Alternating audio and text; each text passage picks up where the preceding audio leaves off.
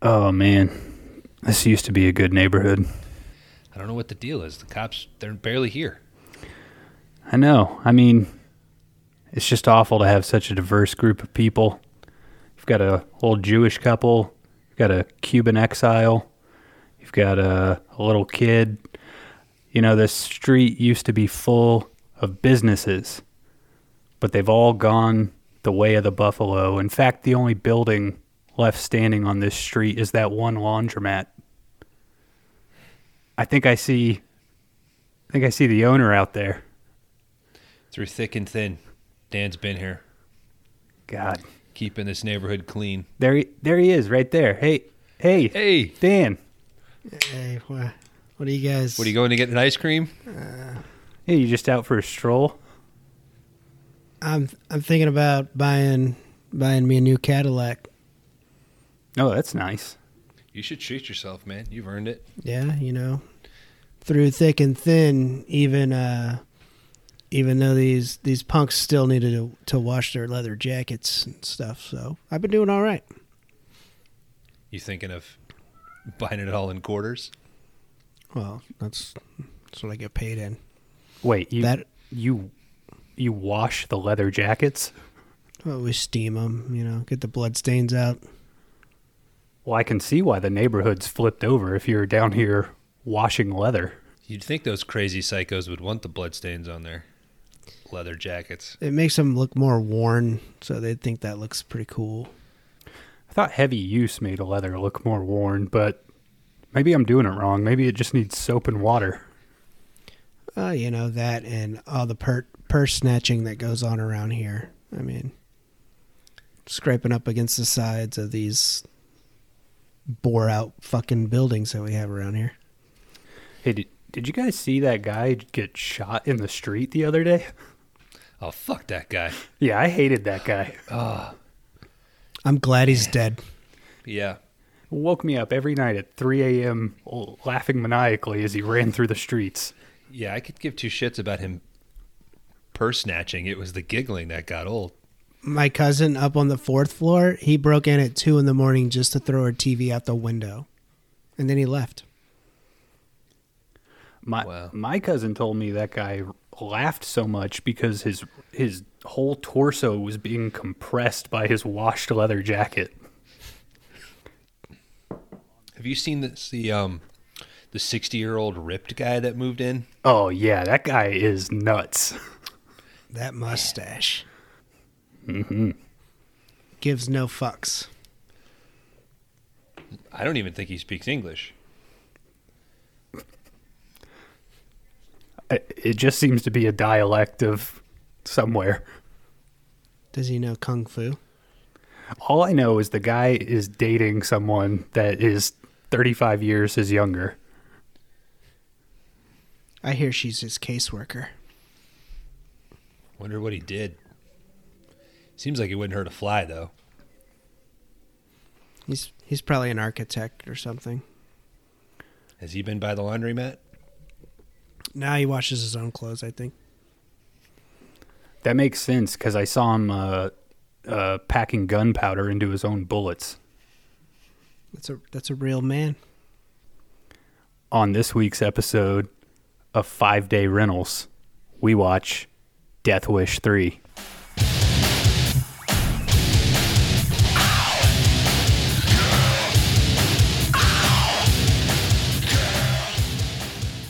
Fuck yeah. Let's All get right. it done. All right, welcome to Five Day Rentals. My name's Kyle. Uh, to the left of me is, Bones. and to the center of Bones is. Hey, I'm Dan, guys. It's great. That's The per- laundryman. How you The guys doing laundromat. tonight? Uh, like I said, we watched Death Wish 3 this week. It's directed by one Michael Winner. It's from the year 1985. Right off the bat, guys, is this the most overtly Republican film we've watched on this podcast? Without a doubt. This is a uh, this is a magna wet dream right here. Exactly. I, Magna? What what mega? What are they called? no, Magna Carta. Oh. A magna wet dream is something totally different. M A G A. Oh, absolutely. This movie, um, it somehow makes no excuse for itself while simultaneously trying to write every excuse possible to justify Paul Kersey's actions. I mean, it really is just the simple story of a neighborhood of white people ridding themselves of crime. I uh I I would go back and say our grandpa's wet dream. Mm-hmm. Yeah. I mean, I have made the joke on this podcast is this Trump's America? This movie really is Trump's America. Um, it gets Looney Toonies there at some points. I was like, what? This. Yeah. Looney Tunes. But at its core, it's still a samurai movie. Does Sure. he punch anybody in this film? Besides No. with bullets? Just with bullets. Uh, he he beats on uh, Alex Winter a little bit Yeah, in he that parking garage. hits him with a pipe or something. yeah, Ah, that's right. Now, Alex Winter, The Lost Boys. yeah. Okay, all right. I was just double checking. And of course, Bill and Ted. Yeah. Is he Bill or Ted? He's Ted. He's Bill. oh, shit. well, which one is he? I guess we got to figure this out. I thought Ted was Keanu. Hey, you might be right. I don't fucking know.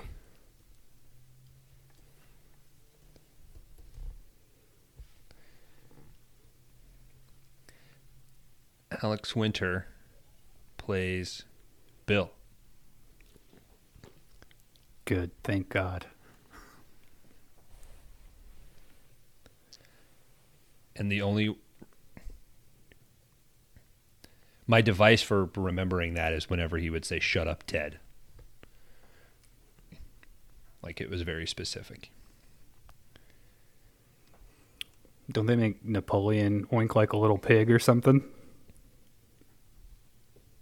yeah they do a bunch of really wacky um, history stuff it's kind of funny it's like I don't know, guys. We might cover Bill and Ted's Excellent Adventure next week because what do we get tonight? tonight tonight we're finishing up something aren't we Yeah. I want to do a TED talk where I just talk about Ted. Just all the Teds. No, just Ted from Bill and Ted. Ha- it's not bill there to talk about his friend ted No, it's me, Kyle.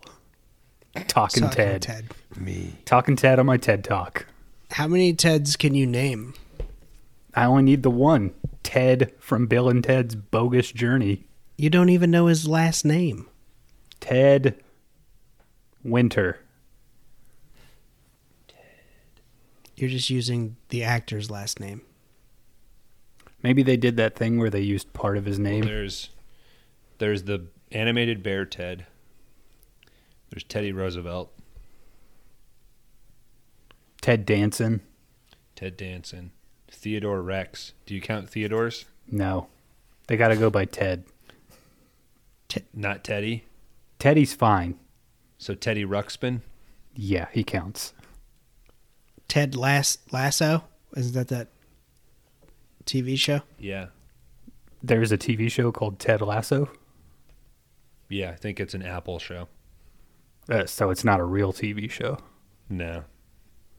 What is real TV anymore? Cheers, starring Ted Cheers. Danson. American Idol.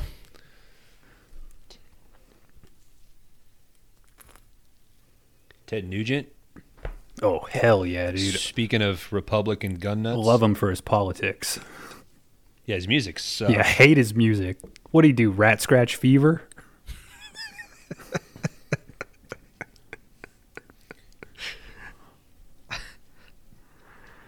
I've been scratched by rats. I didn't need to hold- write a whole diatribe about it. Was it rats or cats? I'm going with rats because You're going with rats? I'm pretty sure it was cat. Oh I know- yeah, it's I cat. know it's cat. Oh, okay. rats just changed my whole perspective. Rats fucking better, dude. Rat, Getting scratched by a rat is something to sing about. rat scratch fever. Burn out. feel like there's a- Ow. There's a major component that you're missing, I think, when you change the animal. What? that is not sh- rat. It is catch. Yeah. We don't have cats in Michigan. We have rats in Michigan. Okay, if Cat Scratch Fever is a song about pussy, what? That's not a song What's about the me- pussy, dude. Bones, are, Oh, oh, never mind. I'm are you recording? It's me. it's a song Yeah. where you get I'm not recording the Zoom. Oh, okay.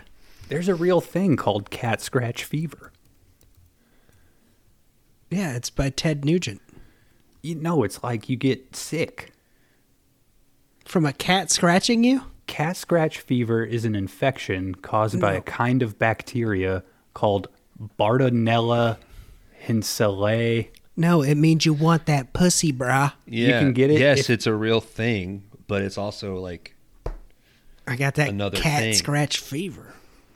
Well, all I know is I've never fallen into a pit of cats and gotten scratched up. Who has? I have fallen into a pit of Ted rats. Nugent.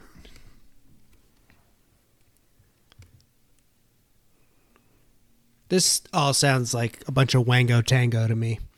If you get scratched by a rat, that's like the genesis of a superhero. If you get Rat boy? yeah, if you if you get scratched by a cat, nobody gives two shits about it. They're probably mad that you even told them the story.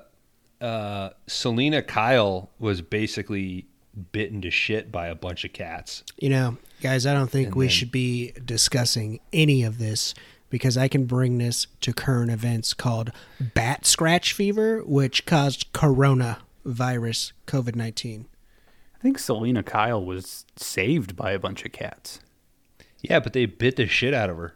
to wake her Like, up. They were. Yeah. Nothing says that those rats were had ill intent when they were biting the shit out of you in that barrel. Oh, they definitely had ill intent. Well, you were covered in pizza grease. the, the the specifics aren't important. What is important is I looked those rats in the eye. There's a good half hour story that you left out. They were not trying to wake me up. you were at a Chuck E. Cheese birthday party. Mm-hmm. You lost a bet. In Lithuania, Yeah. I threw that bet.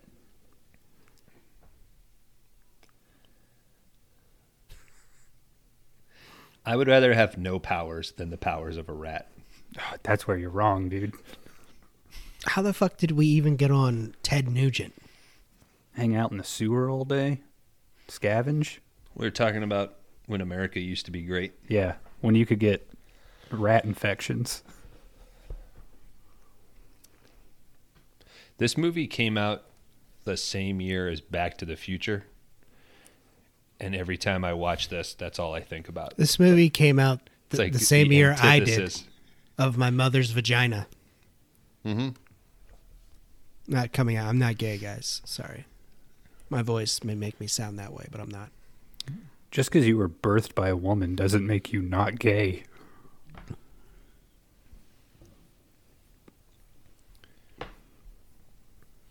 Anyways, we we are finishing our category tonight of big assed.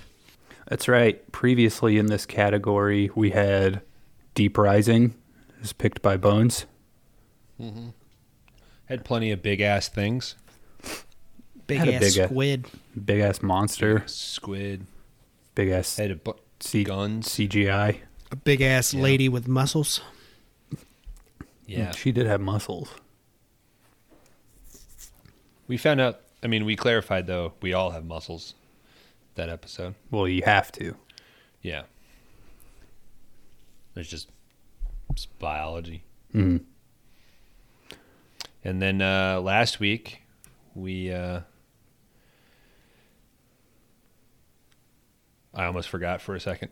We had another a, a pair of big assed men with no holds barred, Oh yeah, brother.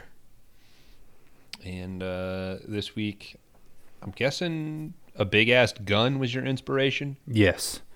A big ass Cadillac. Big ass firepower is what I was going for with Death Wish 3. That was actually the alternative name for this film. What? Big assed firepower. But they went with Death Wish 3. Did you guys read that? So Death Wi- there was Death Wish, the original movie. That was followed by Death Wish two. Two was Roman numerals, and then when they went to three, they went back to the number three, because Alex Winter said the kind of people that watch Death Wish don't understand Roman numerals. Alex Winner or Michael Winner? Both of them. Okay. No, one one is winter and go- one is winter. Yeah, we're gonna we're gonna have a tough time with that. I think They did the- again this episode. They did the press junkets together. Okay. Because uh, Alex Winter is also the one that Charles Bronson was hesitant to beat up, right? Yeah. Because he looked too much like a kid.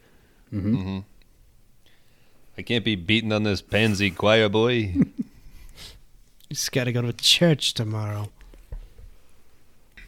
well, I think it's time to uh, hop on a bus and ride into New York, Kyle. I think All it's right. time to get back to New York. Well, let's get to it. Smash cut from Black. Charles Bronson rides the bus into New York. It's a long bus ride from Made- L.A. Made longer by the worst music ever. I will say right now that this is the worst soundtrack of any of the fucking movies we have watched. and you know who did the music? It, well, I looked that shit up because I was like, there's no goddamn way that it could be that fucking bad. So I'll I'll take my reasoning later on when when we discuss that. Okay. I'll defend them. we cut over to some street toughs. They knock on an old man's door. It's collection time, Charlie. We cut between Charlie getting beaten up and Bronson getting off the bus. Uh, we also get an interesting shot in here where these kids are beating up on this old man, and then cut to Kersey, cut back to Alex Winter sleeping on the couch. Stay awake while we killing this guy. Yeah. At which point he's told to stay awake as they kill him. Because if you break into someone's house uh, and you're beating them to death, it's pretty easy to just nod off in the middle. He was pretty exhausted after ripping that phone out of the wall. Well, I guess it's true. We don't know what he did before, you know, we jumped to the beating. He I might have been up for 23 straight hours at this point. Stay awake while we killing this guy. You've seen what they do all day. That must be exhausting. Just snatching purses and kicking people. Uh, we I mean, they're always on. Yeah. I mean, I guess in this movie, we do we ever see one of these gang members sleep Nope. I But don't no. think so. besides when Alex Winter nod, nods off for a little while? It's probably not a safe environment to fall asleep around. That's true. Like, Probably get your shit jacked. yeah, they'll probably draw dicks and stuff all over you. yeah. I mean, us as white guys, we know that that's a notorious thing about us. If we fall asleep in front of each other, Mhm. there's like something in us that means that just needs us to draw dicks. So, It's like we're in a fucking high place. We have to spit off of it. Like Right. So imagine if we were in a pretty diverse, um, crank fueled gang. Do you think, like, did you guys have an appreciation whenever they show, like, all these shots of all these gang members on the street, just, like, constantly on? Like, do you have a, an appreciation now for people that work at Disneyland? because No. they like that are they have to be in those outfits like all all yeah day they're like long? in those outfits and they're like always having to like be in these like princess modes or you know anytime a kid comes up and wants a picture like you got to be on Are you saying that all the Disney workers are high on crank? oh most definitely yeah they gotta be dude Is Disney open 24 hours? uh, well they, they have after hours Well, they- got disney after dark they they shut the park down but they force those people to stay awake in costume Really in character, those Disney. it becomes death wish 3 when the once sun the sun goes down when the sun goes down you are forced into a scenario where you have to fight to live So Yeah, that's michael michael eisner drives through in like an old cadillac so that's what the next Purge movie is. Ah, Uh, we cut over to Kersey. He's on the phone. He tries to call his buddy Charlie. The phone gets cut out. Uh, Kersey realizes something's wrong. He hops into a cab. Hey, cabby, 20 bucks if you get us out of here. This cabbie just peels off, basically goes through one obstacle. I mean, it's pretty good money for, for 85. one thing. Yeah, for one curb hop yeah. but now that's what I'm going to do if I ever go to New York City. You're going to give a cabbie 20 bucks to And I don't think you're allowed to call them cabbies. Why not? I, uh, That's not offensive. it's like you, i'm so fucking sick of cancel culture God man damn it. I can't even say cabbie anymore. no, you can't God call the damn. garbage man garbage man. You have to call him sanitation worker. I call him Garby. when he comes through, hey Garby, Garby, and then I fuck uh, you. and then I kick my trash can down so it all spills out on the road. Garby. Hey, how'd you know my first name? We cut over to uh, some elderly neighbors who hear Charlie getting, I guess, just his whole shit kicked in at this point. Yeah, I was just like, is everybody just gonna listen to this guy get get fucking murdered? Is that what they do here? It takes a while for the one lady to say, Oh, I'm gonna call, He's the, gonna cops. call the cops. Yeah, Uh, we basically cut around here. We have Kersey running in. He pulls out a six shooter.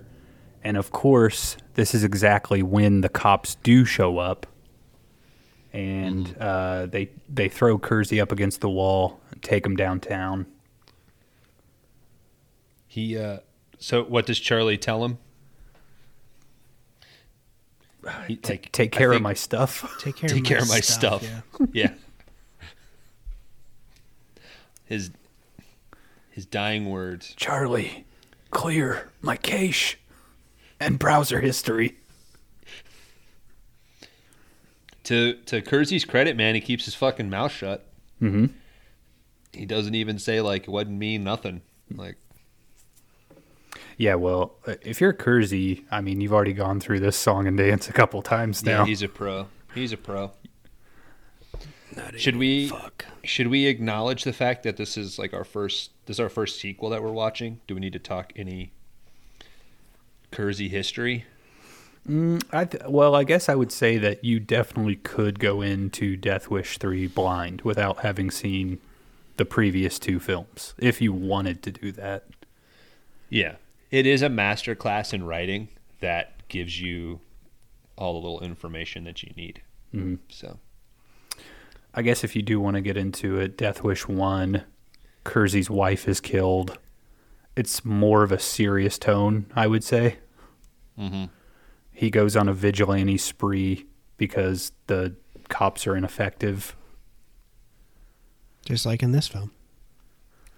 Bones, do you want to run through to um less sure footed on that one? I know his daughter dies, but Yeah, so in the in the first one, his daughter is also assaulted, but she survives. So the second one, Kersey and his daughter are out in L.A. Um, this at the end of the first one, he's basically caught, but they let him go because it's going to make shit even worse if they were to find out or like it, get out who he is. Uh, in the second one, his daughter is again his daughter and now his uh, housekeeper are assaulted, um, and he goes back to his vi- vigilante ways. And there's also a subplot where a previous, like a cop from the first one, shows back, like comes out to L.A. Um, to try to track him down because they don't want it to get out that he was the guy that they let go from New York. And his daughter is uh, not only assaulted and raped again, but she ends up killing herself to try to get away.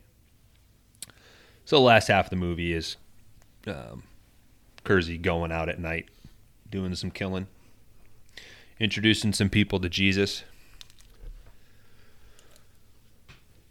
Glad somebody found him. All right, we uh, we get over to the police station. We see uh, some cops punching Kersey, torturing him, trying to get a confession. Of course, he's not going to say a damn word. He even tells him his name is Kimball at this point. Mhm. Uh, but the main chief, he knows Kersey. Uh, basically, he talks to him about being Mr. Vigilante which Kersey says he's not Mr. Vigilante anymore. Do you always violate people's constitutional rights?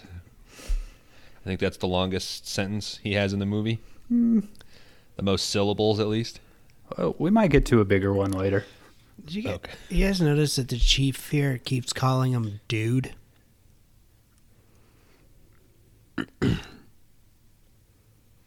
Did I- you notice that? He calls him dude like three times. I just can't take this chief seriously. Mm-hmm. Mhm. He seems really young to be a chief of police. He seems almost like he should be a coach.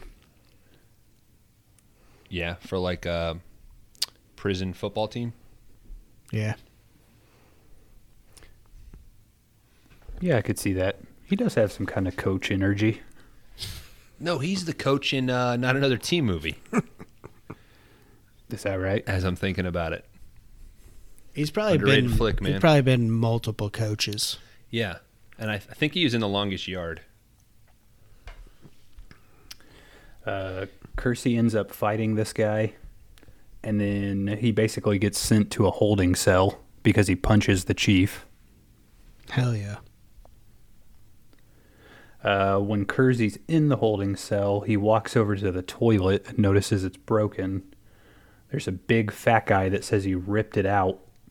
He immediately attacks Kersey. Worst part, worst person in the movie. Worst, worst person in the movie. It, y- you mean like objectively, like Ob- objectively, it's the worst thing you could do in an entire movie. to Like rip, yeah. ripping the toilet out. Uh, fuck that.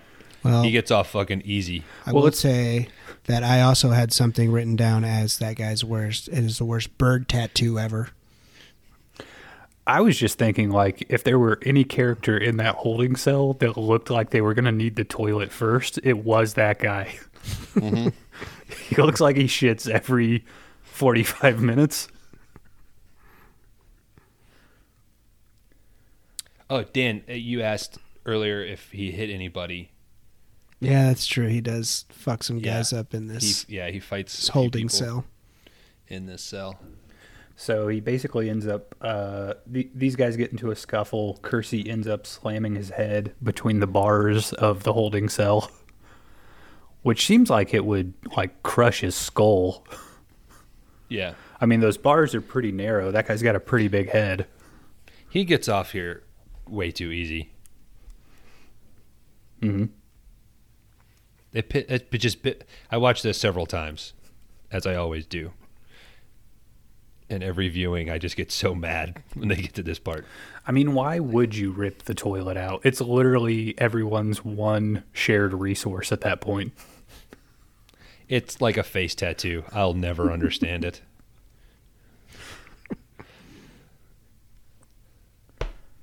Uh, we cut over. There's a slightly Hitler youthish looking guy but he also has a reverse mohawk. He's eyeing Kesey. Uh, we'll later find out that this guy is named Fracker. Fraker? Mm-hmm. Fracker. Fracker. Uh, Fracker attacks Kersey. He sends some goons over at first. They start wailing on him. Uh, he says, If they hadn't broken us up, I would have killed you. And then he tells them, Come up to Sutter and Belmont. That's my turf. Mm-hmm. Hey, man, I always win. So let's see. Uh, Fracker and- makes bail. Fracker makes bail. His lawyer got him out. I will say, Fracker, I'm saying right now, worst hair through the whole film. Worst hair. It's yeah, it's a no contest. Yeah. It's a look. It's a look. I mean, it's deliberate. it's it's the worst. It's still the worst, but it took some effort. It took some motivation. I it it's so lazy and it simultaneously hurts his character. You would Like he you'd respect him more with a full head of hair. yeah. Would you respect him more with full hair or completely bald? Full hair. I think bald, but still keep that red stripe. Yeah, I don't know. That might look I a think little there's cooler. something about because they even try to hint at the fact that he is smart. Like that, you know, he's got a cleaner record than Kersey.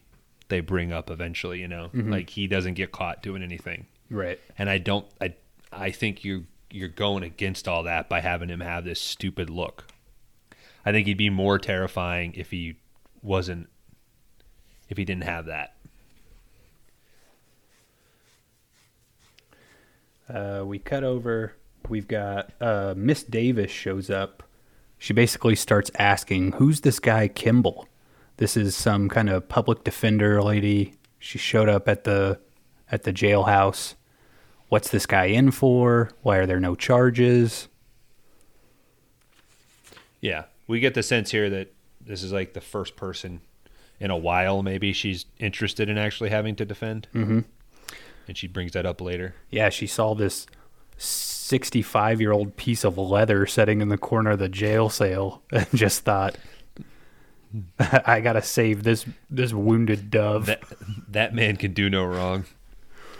We cut over to the chief. He's addressing the issues at Sutter and Belmont.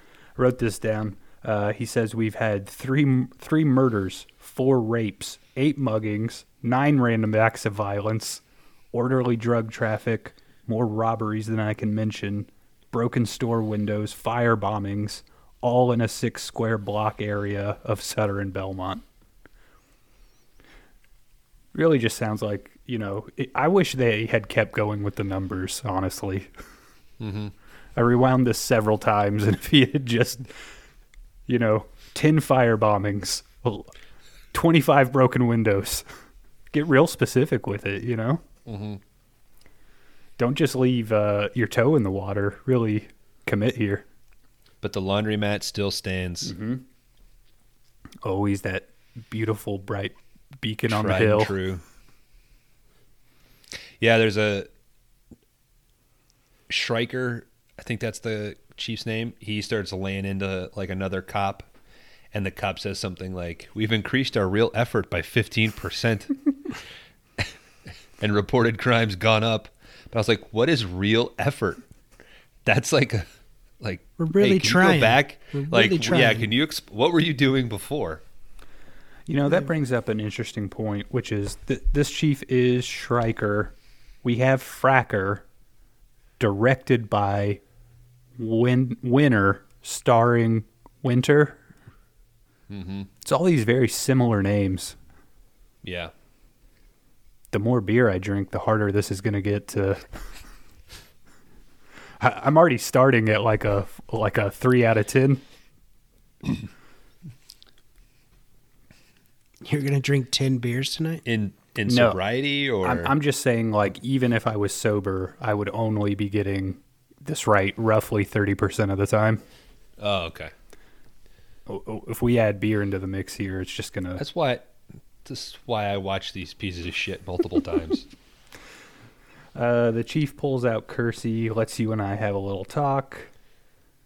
The chief offers Kersey to basically get back to his vigilante work at this point.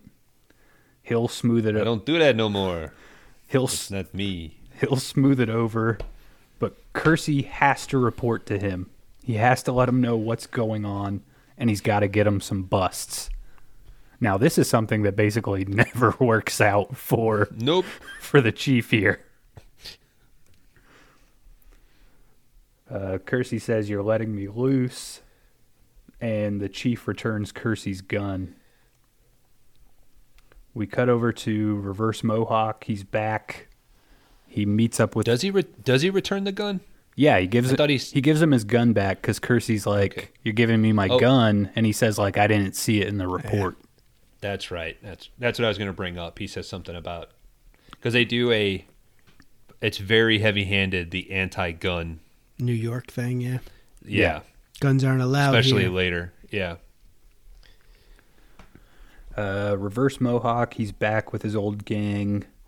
Uh, there's a guy that's kind of, you know, has taken up the responsibility of running the crew.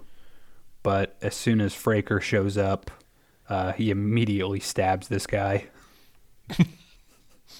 and the gang loves it. They go wild. Yeah. He he's like, uh, He's back, baby. what you gonna uh, cheer for me or something? Trump You gonna welcome me back or 2024. something? Yeah.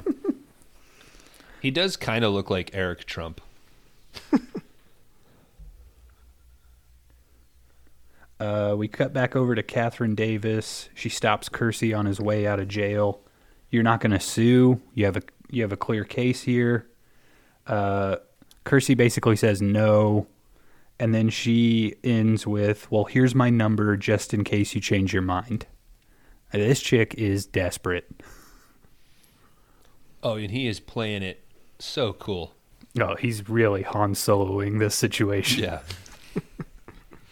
Did you just compare Han Solo and Charles Bronson? uh, yeah, I compared the inferior Han Solo to Paul Kersey. He should be so lucky. Yeah. Can you imagine that casting? I mean, are you telling me in any scenario that Kersey isn't shooting first? You're talking about the ship that did the Kessel Run in 12 parsecs.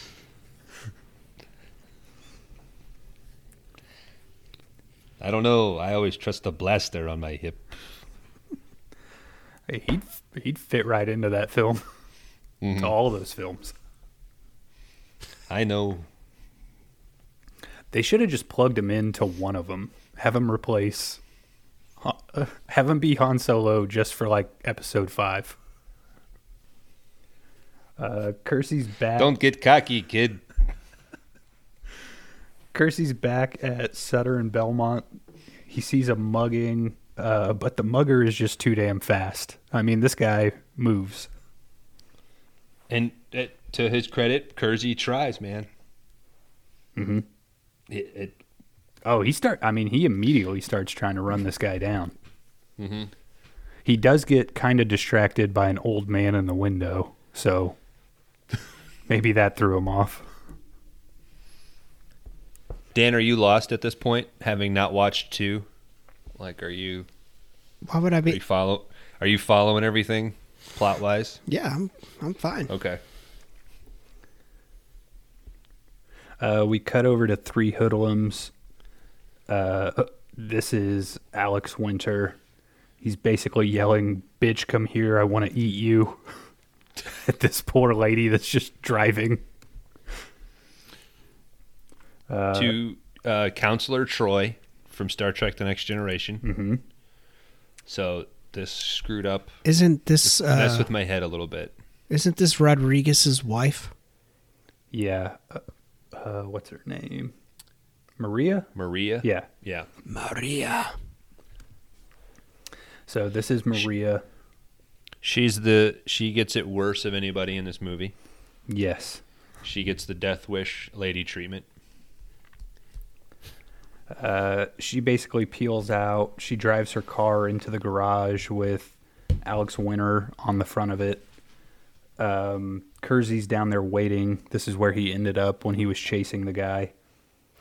And Kersey attacks Alex Winter with a pipe, hits him pretty good. We'll say uh, bitch can back up a car because she, she backed up pretty damn fast. Mm-hmm. It's like, God damn. And this is before cameras, you know? She had Yeah. to just turn her head to be able to do that. Uh, we we see the old guy at this point that distracted Kersey. This guy's named Bennett. or as I like to call him, window creeper. He's kind of a poor man's, uh, Borgnine. yeah, Borgnine. Yep. Totally. basically uh, Kersey was friends with Charlie, but this is uh, Charlie's other friend Bennett. He knew Char- He never mentioned you. this isn't weird. Charlie says he knew, uh, or Bennett says he knew Charlie from the Korean War. This is where Kersey drops the information that he was a conscientious conscientious objector, which might be the most syllables in one sentence. Yeah. So that to take it back to one, that was a big thing in one, was that Kersey was this like bleeding heart liberal. Mm-hmm. Um, but obviously that uh, the movies say that that's the wrong thing to be. Well, maybe it's okay to to feel that way, but when it comes down to it, you gotta wipe out the scum of the earth. Oh yeah. Uh, Bennett says this was a good neighborhood until it all changed. Uh, Kersey basically finds out at this point that the gang is operating by shaking down the elderly in this apartment building.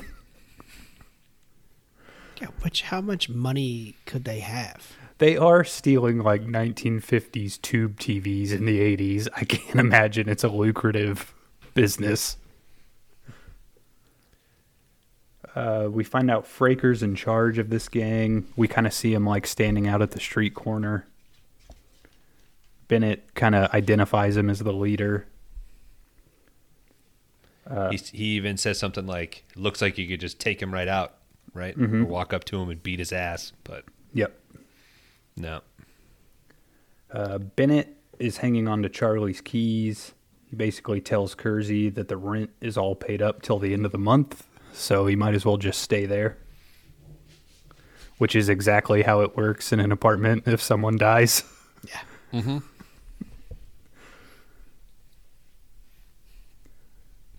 Uh, this is kind of where we meet Rodriguez and Maria.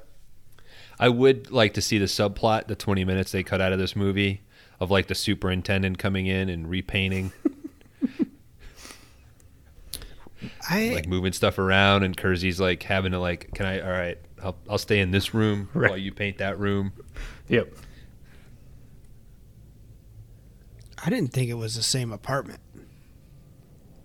It's Charlie's apartment. Mhm. You think Charlie had two apartments in this building?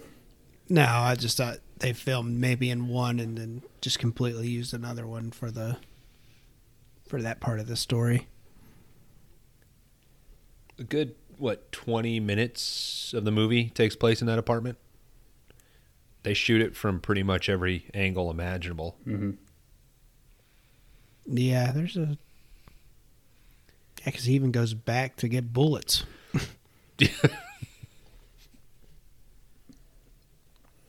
Uh, we meet Rodriguez and Maria. Maria was the one who Kersey helped in the car earlier. There's kind of a meeting of the building tenants at this point. Um, Kersey lets them know that his friend Wildy is coming. He'll help out. Cut over to Kersey. He's renting a safety deposit box, which is uh, pretty magical in this film. You can Mm-hmm. just send any kind of military firepower to it. He orders Wildy before he has the the PO box, Yeah. and also none of his packages would fit in the PO box. Yeah. I mean, those things are tiny. What's the point? Yeah. We're just moments away from them literally having on the packages Acme printed on them. Uh, this is also where Kersey goes to buy a Cadillac. He pays for it in cash. Bait. The film wants you to know he pays for it in cash. Because that's the kind of guy Kersey is, you know? Mm-hmm. Um, yeah, we, we get the line, what's that for? That's bait. That's bait. Dude, nope. Nobody would be able to get that parking spot. Where he leaves the Cadillac? Yeah, like uh, I don't know. I mean, it doesn't seem Nobody- like you would just leave your car out there. yeah. Okay, there's two arguments. There's the you wouldn't want to leave your car out there because of the the crime, but also I've lived in a city and there's no way I'm getting street parking that close to my own building. No way. Well, I think the the building does have its own garage, right? Though, because that's where Maria drives Mm-hmm. Alex Winter into. Yeah. May- Maybe when you get an apartment there, they're like, "Hey, by the way, your spot is number three forty one in the garage." Maybe And then- everybody's cars just got jacked. Like there, there's no nobody gets a car. They're like, ah, that was stupid. Also, it's not really a street, not a parking lot. Like it's just open dirt. Yeah, it's just a dirt lot. Like gonna say it was a pretty much pile of rubble on fire. That yeah, It's an unpaved street. shot in London. Apparently, yeah, this the bait the car thing was actually supposed to be in the first film, from what I read, but it made it to three instead.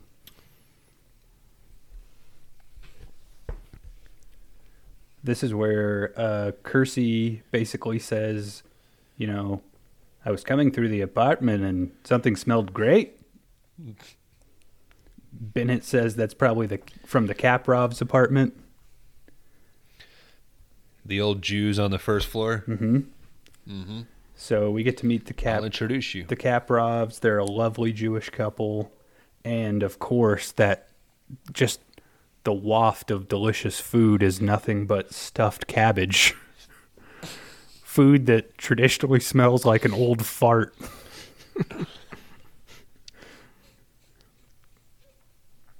Uh, the Kaprovs invite Kersey to dinner, but you know he's a little dirty from buying that Cadillac, so he's gonna have to clean up first. It's such an old guy thing. Yeah. I need five minutes to clean up. I mean, I feel like the older I get, the longer it takes me to like shower and get ready. Do you think it's kind of like a crest? Like we'll hit the age of 50 and then it's on, like it's going to start rolling over that hill? I think there's something to like the live deliberately philosophy, where so much of life is so boring, like you start to kind of get. You enjoy that. You know, hygiene and shaving and like getting ready and getting dressed. You know, All I'm saying is I couldn't get out of a suit, shower, and back into a suit in five minutes. Yeah, pits, tits, and ass, Kyle. Come on. Are you, you're telling me you could get out of a suit, shower, and get back into a suit in five minutes? If you guys want to time me, I mean, I'll live stream it. donate twenty dollars to the Patreon, where you can see Dan attempt the the cursy pre-dinner routine. what? How much of a shower? If we're talking get undressed, I mean, I'm not brushing my teeth Get- or shaving. get wet, and then get out and dry off, I think you could do that in I five think minutes. you could wash your hair and your body. I can't. I hate to be this guy. I can't wash my hair in five minutes. Good. I God. can't wash my beard in five minutes. This you would be shot by Bronson. You're not getting out of a suit. You're not even the shower and the dry off would take five minutes at least. Why are you drying off You're just gonna put a suit on wet? You trying to put on a wet suit? That's disgusting. It's a four minute shower, a, a 30 second dry off, and then a 30 second on this suit. You can dry off in 30 seconds. Yeah. That to me is the most unbelievable. You just shake, you know what I'm saying? You're gonna you're gonna be damp in that wool suit, dude. Oh man, You're gonna start chafing as soon as you move. It can be I- done. Five I'm f- minutes. I'm flossing my ass for a good minute and a half. Hmm. you guys know that masturbation is not involved in this, right? No, That masturbation is not normally included in a shower. It's like wash your hair, wash your body, do maybe some face wash. you're supposed to clean your pipes, dude. No, guys. I'm telling you, all I use I use a bar of soap and shampoo. I don't condition. I'm not getting out of there in five minutes. No, hey, you're supposed to condition every time. You're not supposed to shampoo every time. By the way, you're really stripping your hair of necessary oils. Oh well, I put oil back into my hair. Okay. Olive oil. Yeah, I, I get a handful of olive oil. What's left over from when you feed the cat, you just put in your hair. Dump dump that in. Well, uh, Oh yeah. Well, I guess maybe that's where I'm running into issues because it's kind of like shower, towel off, oil your body and hair, Yeah. roll around in a pit of rats. Just hoping one of them bites you. Oh, I get bitten every time. Oh, okay. I starve those rats. they are hungry for that oil when I get in there.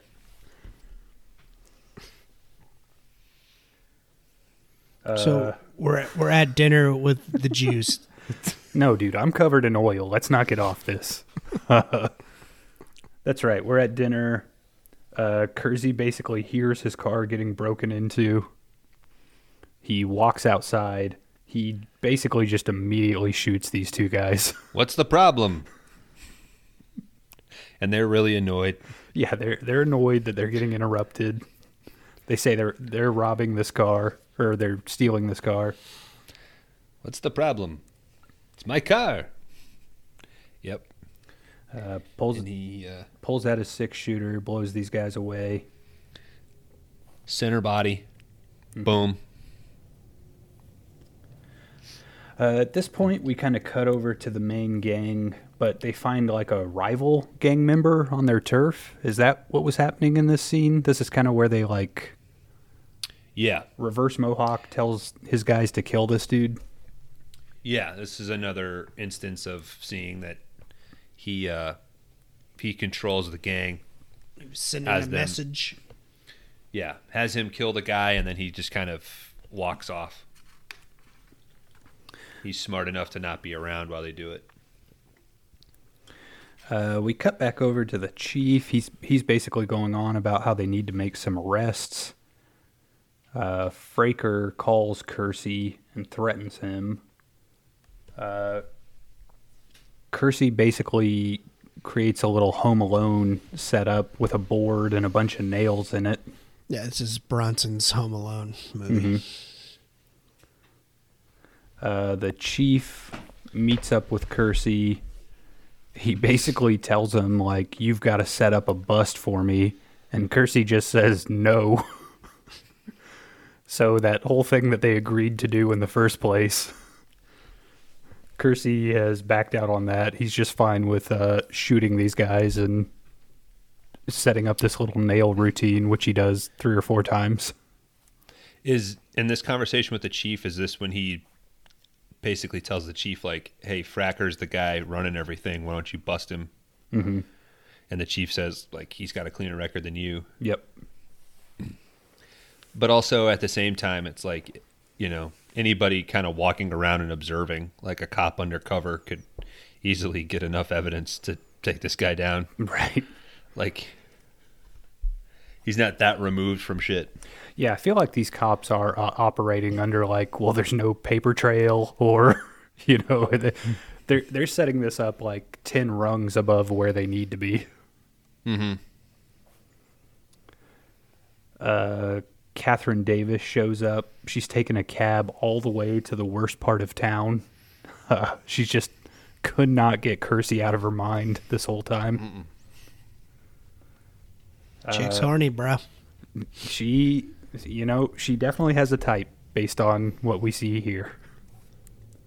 Do, do you think objectively either of your wives would be into Charles Bronson? No. No. Are you sure, Do you, Kron? Yeah, I'm sure. Are you sure? I do you mean, think either either of them would be into any of the dudes from any of our movies?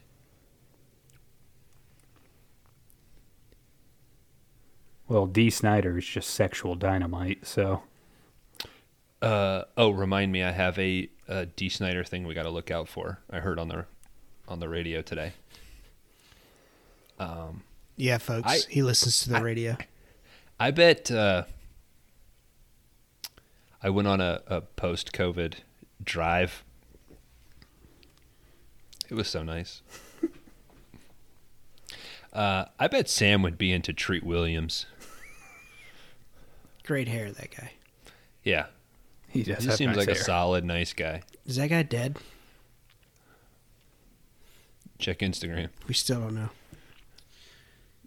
Treat, This He's is still alive. Treat is very alive, dude. this is where we get one of my favorite lines of this whole movie.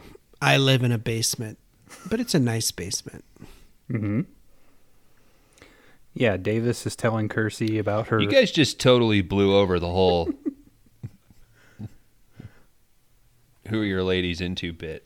Uh, it's not. We haven't watched I'm a born- film with Justin Timberlake or Ryan Gosling, have we?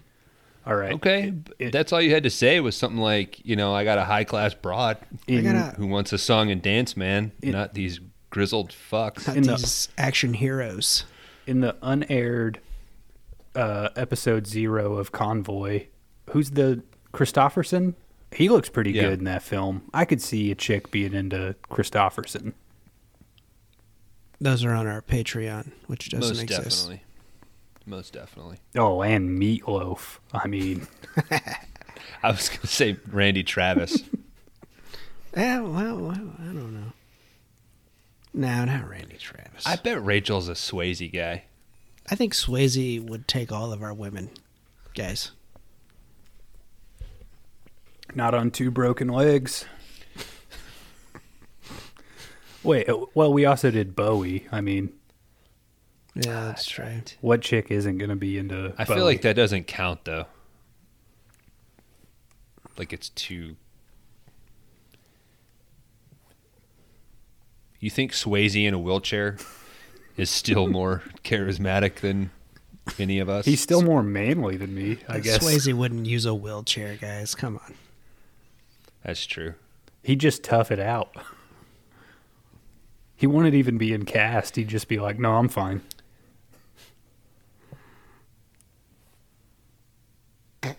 Who broke his legs? Bowie, David Bowie. Oh, yeah, oh, that's right. because he wouldn't let him use his pencil in CDC class. CDL class. Yeah, CDL. man. You call yourself a eh? big rig. CDC. he's taking him down to get vaccinated. Fucked him up.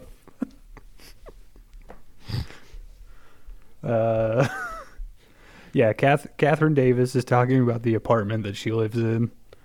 Um, she does get Kersey to agree to a date at her place in the apartment in the basement. He is being so conscious of the meter running. He's not going to pay for it, but No, yeah, but he's he's such a practical dude. yeah, it's another like of those old dude like characteristics you know like this doesn't need to be a long conversation the meter's running get out of here friday yeah we cut over now to the cops. They show up at the Kaprov's house. They say, "We know you have a gun. Give us your gun.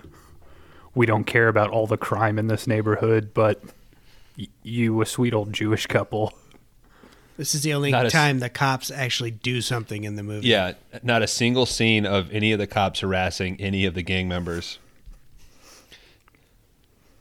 Uh, as soon as the Kaprovs give up their gun, we see a scene where some hoodlums come in and steal their old tube TV, which has to be a real bummer for them. They had it since the old country, it looks like.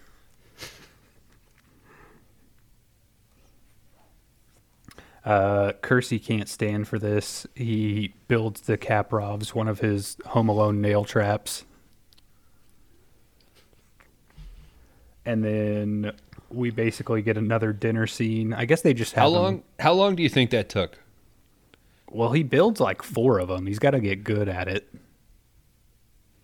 How long would it take you to drive like 10 nails into a piece of wood? I'm just Do thinking you of think- making Home Alone just with Yeah. Bronson.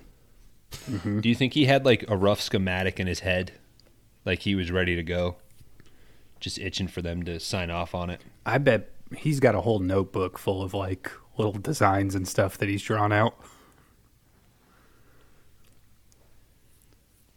That would make for um, sick DVD art, like a little notebook, His full of sketchbook. Kersey's traps. Yeah, I'd like to think all of them are just a riff on like nails in a piece of wood, though. Like he just had the one idea and ran with it. I think one was a knife, wasn't it? Yeah, but it's still all the same thing. It's just let's put a, a pointy thing into a piece of wood.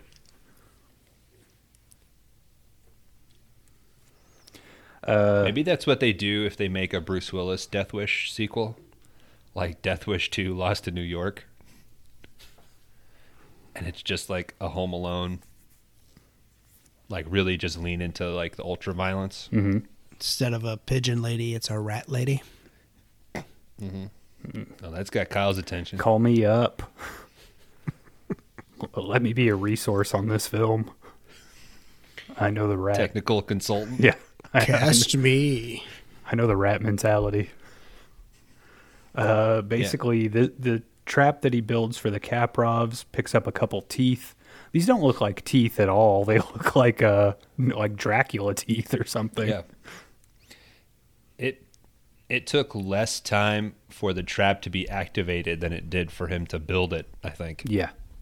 That's one great thing about this movie is that it really does pay like um I would say maybe the rocket launcher is the thing that's invested the longest. But when they set something up, they kind of pay it off Immediately, almost. immediately. Yeah. yeah. All right, now we're to. Uh, Gotta think about your audience there, though. Oh yeah, they have Don't want to forget zero this. attention span. I mean, the longest sequence is the bus ride into the into New York. I They don't lost. think a single scene is longer than that. They lost a third because of that. Ah, God damn! All these walkouts. all right, boys. Uh, Wildy is here. This gun fires a 475 Wildy Magnum. Somebody asks, "Is that like a 44 Magnum?" Hell no, it's not. 44. That's a pistol cartridge. The 475 is a shorter version of the African big game cartridge. So the f- the first time I watched this movie, I, I thought it was ridiculous that he had an audience there when he opened up the package. but when you when you watch it, he makes like three references to like Wildy's coming. Wild- like he builds it up. So by this point, I'm sure people are like, I gotta see what the fuck this is about. Yeah. All I'm saying is if my neighbor, if my neighbor right now had Bronson's PO box, like every time that guy came home with some packages, I'd be like, "What do you got? Like, let's see what's in that one."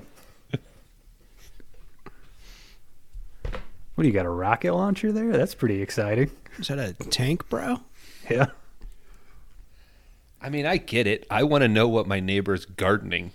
So if she came home with some fucking military firepower, I would want to know. Uh, this is where we go over to Maria. She's getting some groceries. She gets immediately kidnapped and taken to an old mattress in an alley and raped. No good way to say that. That's just what Yeah, let's happens just in get this through film. that. Yep. Uh, Real convoluted, like they avoid the cameras. There's no light. mhm. It's two weeks in a row, guys. Uh, we're sorry, audiences. Uh, we're back over to Bronson. He's he's consoling Rodriguez. She just has a broken arm. So w- we get over to the to the hospital. The broken arm was the least of the worries because Maria has expired, which is exactly the amount of tact that the the doctor uses to deliver this news. Yep. Apparently, some blood clots were let loose. She didn't die of a broken heart, gentlemen. She died of a broken arm. Uh, but now, now Kersey's taking things seriously. He starts uh, loading up his own shells for the wildy. And this is where he says, Think I'll go down the street for some ice cream.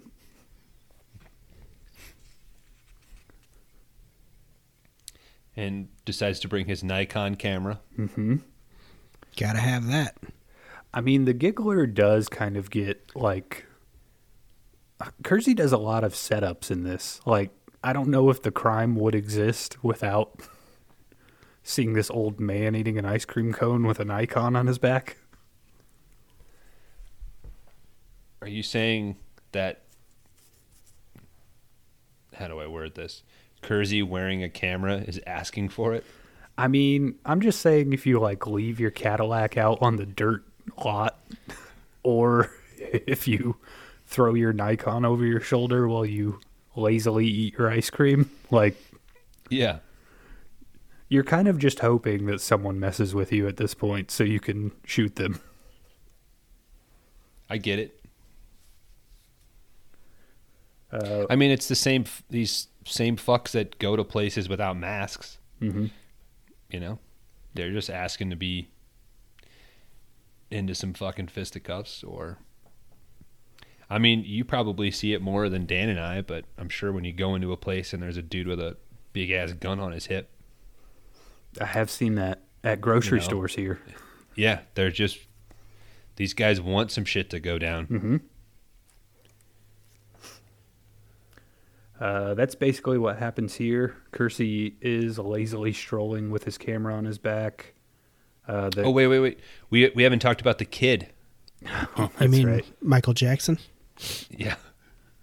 Yeah. So yeah, earlier. So before um, Maria is brutally raped and dies of a broken arm, there's a scene where she's sort of attacked, and Kersey shows up and beats the shit out of a guy, and there's like a kid who's like watching, and Kersey does the right on brother. Yep. and then uh, buys this kid an ice cream. the go-to snack for your local vigilante. He's a man of his word. He actually gets ice cream. Dan, no bullshit. Uh, ice cream is a reference to Death Wish Two. Ah, fuck. It's the in the beginning of Death Wish Two uh, when they're like out. It's him and his daughter who's catatonic, and I think his like girlfriend or something at the time. And a big thing that Kersey wants is like is to go get some ice cream. and the lady even calls him out on it and he says what every guy d- needs a vice and when going to try to buy ice cream that's when the first set of goons like try to rob him and he runs after some guys so Yeah, I know. I'm being some some some, oh, some thought went into the ice cream here I'm being exposed on my own podcast that I haven't seen Death Wish 2.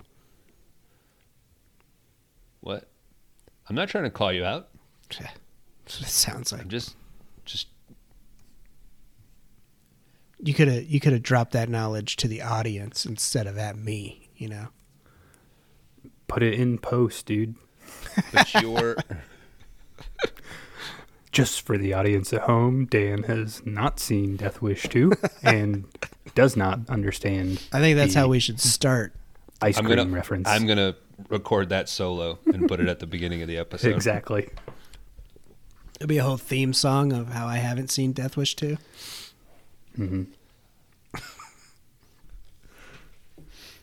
It's a good halfway mark here. Are we gonna take a pee and a beer? This is Kyle's Kyle show. Yeah, Kyle, tell us what to do. Did you write in a break? No, I didn't write in a break. Oh, Jesus Christ. We could break here.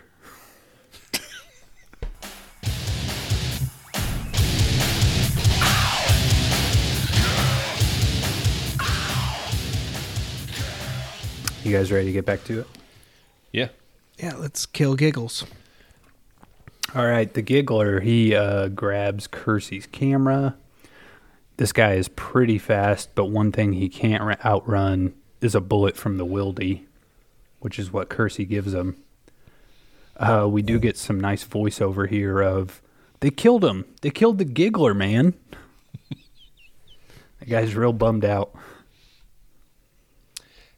This is after the big woman is just ecstatic Yeah, the, the that the neighborhood giggler. the neighborhood does love it that the giggler is, is dead. Glad he's dead. Do you guys think it's appropriate to um cheer when somebody dies? I mean, Like when Rush Limbaugh died a few weeks ago, this was like a legit thing like where like liberals were arguing like should we be excited that this guy died? Do Yeah, you I, think mean, it's appropriate? I guess given the right person. I mean, when one of the Koch brothers went down, there, all right, well, when's the next one? Yeah. I mean, if people cheered when Hitler died, that's got to be a positive, right? Yeah. I mean, I remember when Osama was assassinated. Like my parents calling me. My dad saying, "Like, did you hear that we got Osama?" Bones, wake up. And- yeah. it actually was late. I think it was Yeah. like late at night. I think he called me and woke me up. We did it. We got Osama. I was like, "All right, I guess we can share in this." Way to go, Dad. You did it. Yeah. Son, your dad pulled the trigger on Osama. I got him, kid.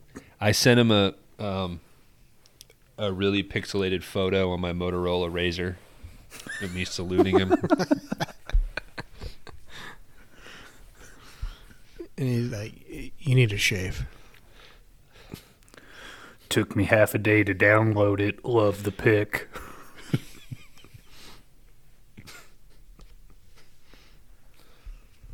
you make me so proud. Uh, some cops show up to uh, investigate the Giggler murder, I guess. And uh, one cop says, You know, I really feel a lot better. I'm more relaxed. Our efforts must be having a positive effect. Never mind the corpse of a of a known thief in front of you. So this is now this is the third person Kersey's killed, right? Yeah, two guys at the Cadillac, Okay. and then and then the giggler. So no police investigation with that. No, No cops came knocking. Nobody. No, not for the first two, yeah. Yeah. Well, I think he's moving up in importance. You know, the first two guys probably didn't even have a cool nickname, but the Giggler is a known quantity in the neighborhood. This is actually the second thing from the book that made it to this film that was supposed to be in the first one. What a dense book if it survived that long. It's like Dune. Yeah. We might be covering Dune next week, gentlemen. No, We might. You we're don't not. even know the topic. We don't know. I know that was that was a What a joke. great, what a great place to be in. Guys, next week's topic is dunes. Tremors. I'm going uh, Dune buggies, Mad Max. Which one? Well, just to be a dick, I'll make us watch Thunderdome. Okay. Good. Best of the series. Uh we cut over to Kersey's date at this You point. make a face, dude, but I'd rather watch Thunderdome over Fury Road. I don't want to watch Yeah, I Fury would- Road either I don't want to watch Fury Road. because you Are already we asked. you already Okay, watched. are, Fury are we Road. all in agreement that Fury Road's overrated? Yeah, It's just so stylized, man. It pulls Okay. me out. Okay, cool. I'm watching. I'm throwing up that dose, baby. Oh yeah, most def. But It's not like objectively a bad movie. It's just not. People heaped Fury praise. Road is dose. It's number two. That's all it is. Just better cameras. yeah, yeah. No, I think it's good. My point being was I thought there was something wrong with me that I didn't think it was the greatest thing ever. no. I was like, okay, that's good, but okay. We said it It's here like- on Five Day Rentals. Mad It Max was like Fury Get Out, Road's overrated. you know. Like I liked Get Out that year. I was like, oh, that's a good movie, but I felt like an asshole for not loving it, like everybody. Or We cut over to Kersey's date. Uh, Miss Davis, she likes sports. Kersey says he's into Oh. opera. Hold on, Kyle. She hates her sister, but she loves sports. Yeah. The sister she's going to visit. This is the worst character of the whole film. I don't.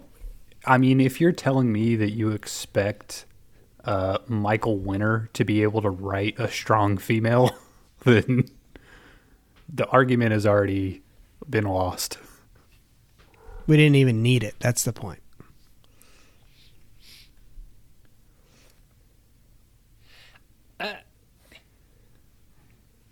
you don't need it. We also get a nice part here where uh, this lady, she's a public defender, and she admits to Kersey that sometimes she just hates all the creeps that she has to help.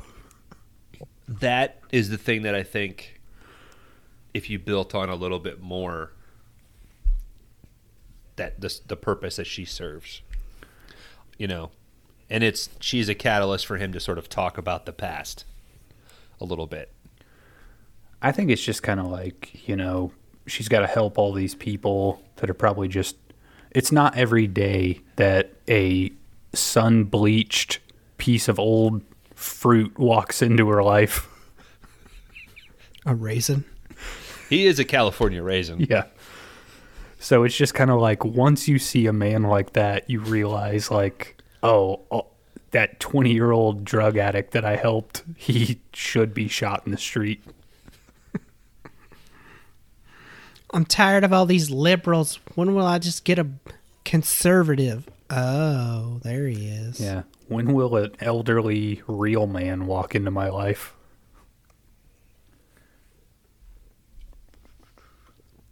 I think that scene, if I'm writing this as a fucking red hat, like Reagan era, you know, I wish I could go out and, and fucking shoot gangs of diversified children. I think I'd try to figure out how to have her bitch even more about the public defendant aspect. She should have been on it from scene 1 that she's in. Like Yeah. normally all these people come in, they're they disgust me, but not you. Yeah. and she could even give more like backstory into the gang. You know, Mm-hmm. she could have like some guilt about, you know, you know how many of these guys I've gotten off, but I wish I could have, you know, Get that Got- drop. Gotten fucked you up off. the paperwork. Yeah. Speaking of which, I'm ready to go again. Uh, let's see. At this He point, tells her he likes opera. yeah. And then she asks him, "Is that true?" No, of course not. It's restful. Uh, at this point, I have that. I don't know if I'm skipping something, but Kersey has like a little shootout with Fraker at this part. Like, this is kind of where he loses Wildy. He's getting chased by some guys. Oh, this is uh, where he, uh, the Cuban goes after him. Yeah, Right? yeah, that's right. Fraker, Yeah. Fraker gets the, the the Cuban all fucked up on some crank. Mhm. Cuban's gonna kill tonight. No needles. Yeah. So yeah, uh, this guy's chasing Kersey around. Kersey ends up losing Wildy at one point. Um, this is where they ba- he basically cha- chases him up onto a roof. Kersey gets the jump on him, throws him off the roof. he looks like like we have entered ragdoll physics into the film. It looks It's like, like, a video uh, game where you put a if you special kicked a code GI in. Joe off of a shoebox, Yeah, exactly. Uh, the chief. the the audio recording of the fall that they had was longer than the actual fall. Mm-hmm. like it's He had already hit. that that was like a six story fall, like the yell, and it was maybe a two story fall. Uh, at this point, the we're kind of back in the apartment. The chief is meeting with Kersey. He, he smashes a roach with his bare hand and wipes it on a blanket. Would you guys do that? I hate roaches, man. Like I could not just mash one with my bare hand. I mean, if it was like crawling on me or something, I guess. But I guess I'm more of a rat guy. fucking rats, fucking bears. Goddamn. If there's a roach in the rat pit, though, I'm freaking out.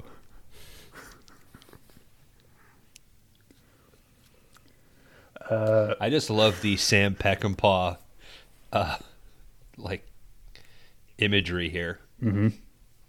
You know, Well, yeah, I mean, it's very kind of like, like you were saying, with immediate payoff. Like the chief smashes this roach. Kersey basically says, like, it's like roaches. You gotta kill them all.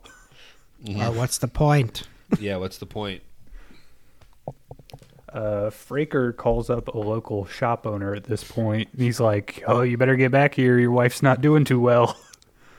She's got a headache or something." Yeah, does, Uh, How- does this guy have everybody's phone number? How is this shit not admissible in court? How does this guy not say, well, there's a phone record of him calling me right after he slices my wife's throat? I stood here and saw him. Like, how is he not like that's that's evidence enough for him to be locked up and investigated? You know, You would think. and I would forgive it if it was if they leaned in a little bit more to him being a fucking genius and he called him from a different place. Right. You know what I mean? Like he call, he's on the phone with him, but there's two other goons up there. So this poor guy. Uh, now we're back over to Bennett and Kersey. I guess Bennett has had enough at this point. He has a 30 caliber Browning machine gun that he's just been setting on for this whole time. Well, it's appar- obviously Charlie has stolen from the Charlie's. Mm-hmm. government. And it's two of them. Yeah. Yeah. Dan, when you worked for the government, um, throwing stuff away, did you ever come across some Browning machine guns? That is classified information. I have never worked for the government. Sounds like a yes. Yeah. I run a laundromat. Open that cabinet behind you. Now you admit to. Yeah. Running a laundromat. Yeah, this is the exact moment you choose to admit to owning a laundromat. An, an Mm-hmm. hour and 37 minutes. You need to cut that.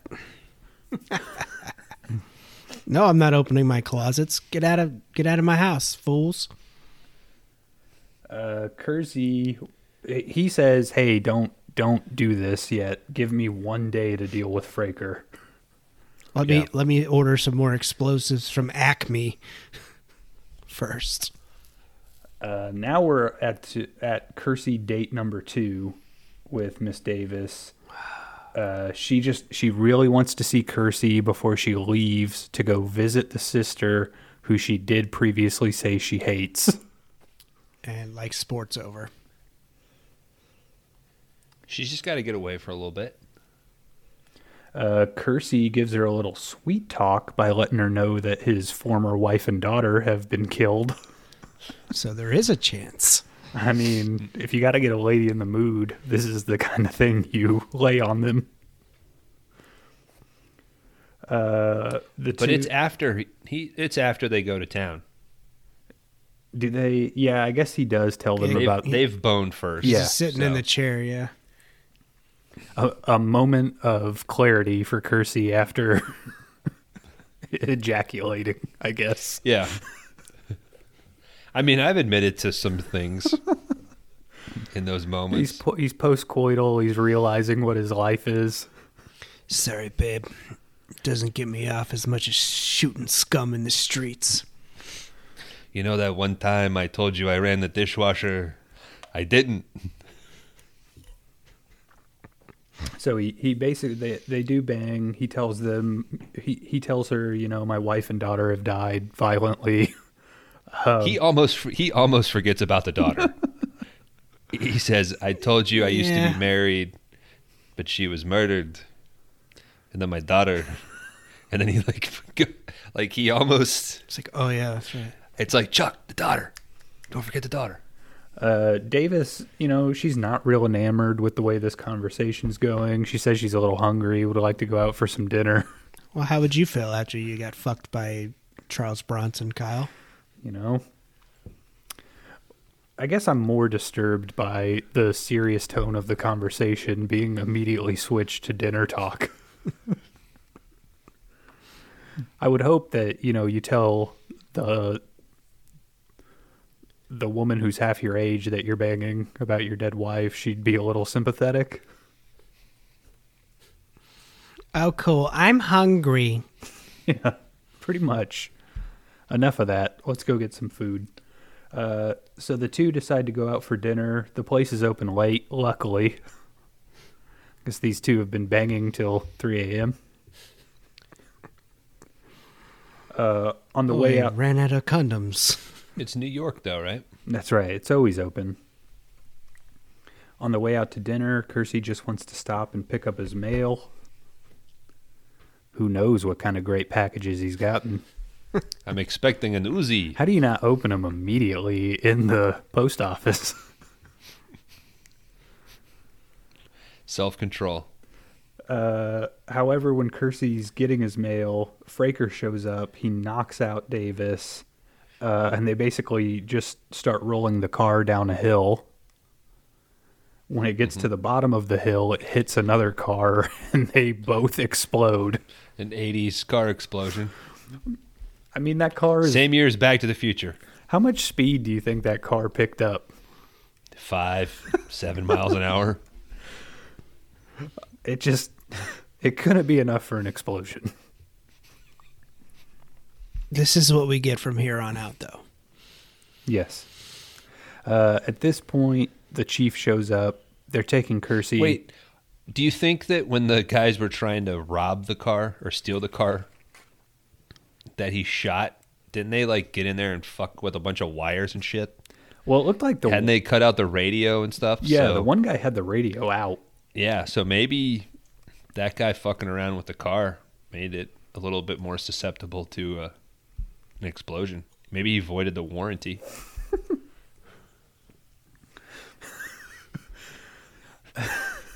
These are all aftermarket parts. You can't you can't expect to to bring it back in like this. Hey, hey, old man, you looking for car parts? I got what you need over here. There's a Alpine subwoofer in the back of this. Uh, the chief shows up. They're taking Kersey into protective custody. Things have gotten too serious at this point. Mm-hmm. Uh, Bennett's little shop where he repairs taxi meters and clocks. So so one white woman dies in a five mile an hour car explosion. It's time to simmer down. Now. Now, now, now it's time for the cops to get involved. Yeah. But when a poor immigrant woman is brutally raped and murdered, eh, eh, Uh, Bennett's shop gets firebombed. Um, That that explosion is awesome. it's like five minutes long. It's awesome. I was like, God, They sh- they shot that thing on seven different cameras. it's like fuck. This place is still going up. Jesus. uh, Bennett isn't able. He he runs over to Kersey's place, but Kersey isn't there, of course. Uh, and then Bennett decides to take matters into his own hands. He gets his machine gun out. He walks to his fire escape, where he basically aims it at a group of hoodlums. They say he's got a gun. Immediately starts to run away. Bennett fires, but no bullets come out, and they say, like, the gun's not working. Get him. It's not working. Kill the motherfucker. they basically run up. Bennett kind of punches or he hits a couple of them with the machine gun, but they're able to throw him off of the fire escape. uh, Kersey goes to visit him in the hospital. Bennett tells him there's still one gun remaining. Use it and blow the scum away. I put in here at this point, I was like, these cops really need to be defunded. I think they deserve it here in this film. this movie's just like a good paycheck away from being American Psycho. Like if all these people had just been extremely wealthy. Yeah, I can get that vibe. Um, let's see. I can watch this movie and absolutely enjoy the bloodlust Mhm. and everything. Like I get this to me as a comedy more than anything, but my political leanings, I watch this and I don't I don't think, "Oh, guns would solve the issue." It's it absolutely does the opposite effect on me and I think, "Oh, this is a social issue." Right? Like obviously these people have no other social infrastructure so it's forced you know what i mean like without getting into it has the absolute opposite effect on me I get in terms of the politicalness of it I get exactly what you're saying, but this movie is also running at such a tin for the entire thing that I am kind of like, you know what? Guns do solve this issue, like this specific issue. No, it doesn't. Because whenever you kill one of them, 10 of them pop up. yeah y- it- I think if we follow the progression of this, it just you just need more bullets.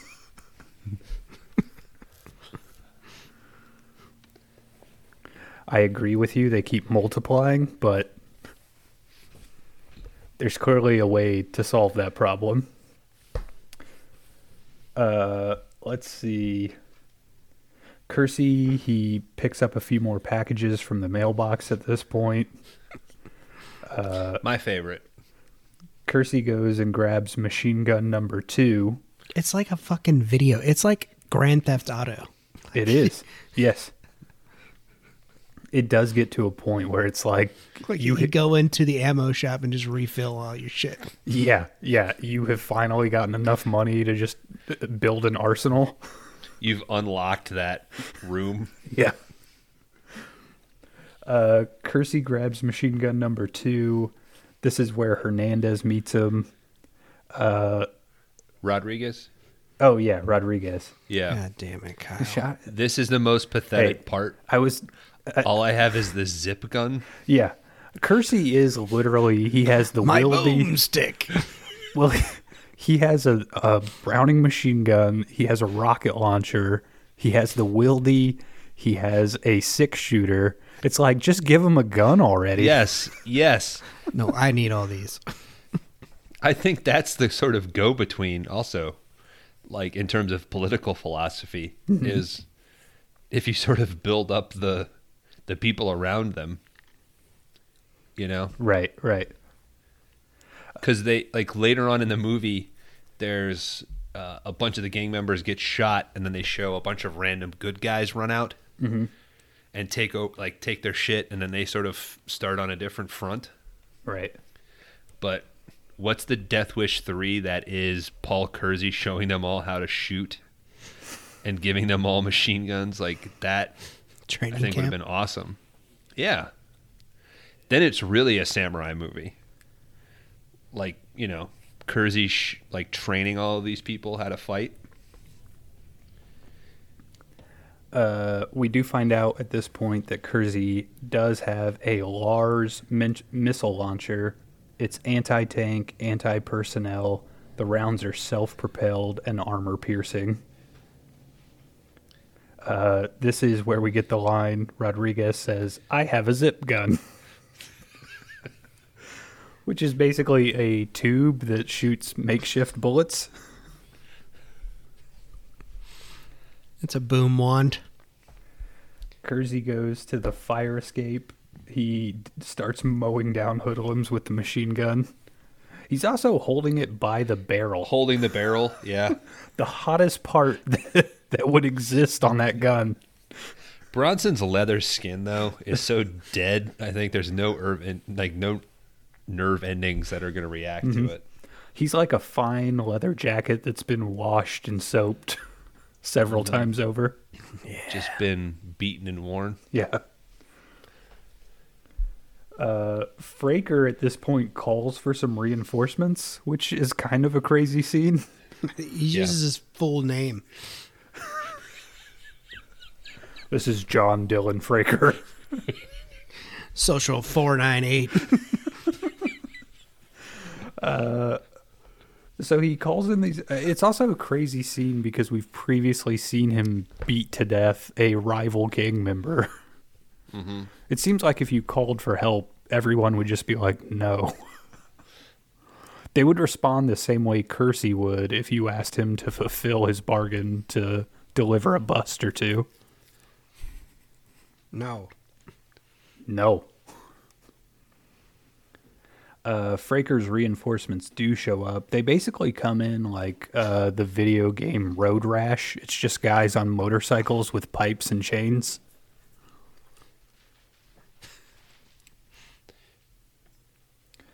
The cops at this point start showing up. They they say they're responding to a riot. Uh, Fraker's guys start firebombing everyone. Did you guys see the scene where like Fraker firebombs someone and the lady literally runs out covered in like that flame retardant jelly? Oh, on the uh, the stairs. Yeah. It's like a it's like a bad guy gets shot or killed, right? Then a good person falls out of the room on fire. Then two bad guys fall out of the room on fire. Yep. Yeah. Uh, let's see. Cos- Kersey at this point mows down a few more people with the wildy. Uh, the gangs start burning buildings. They're fighting the cops. So we're in just like all out chaos mode at this point. What's his accuracy at this point? I tried. With Wil- to with keep Wildy, track. he's almost he- I think throughout the movie he's what 70 80%. I think there's a part where there are some guys on a roof and he has like a couple missed shots, but Yeah. Yeah, it's like the third one lands, so He's got like Princess Leia level accuracy. Mm-hmm. Dan, you said you tried to keep track. I tried to keep track of of Bronson's body count.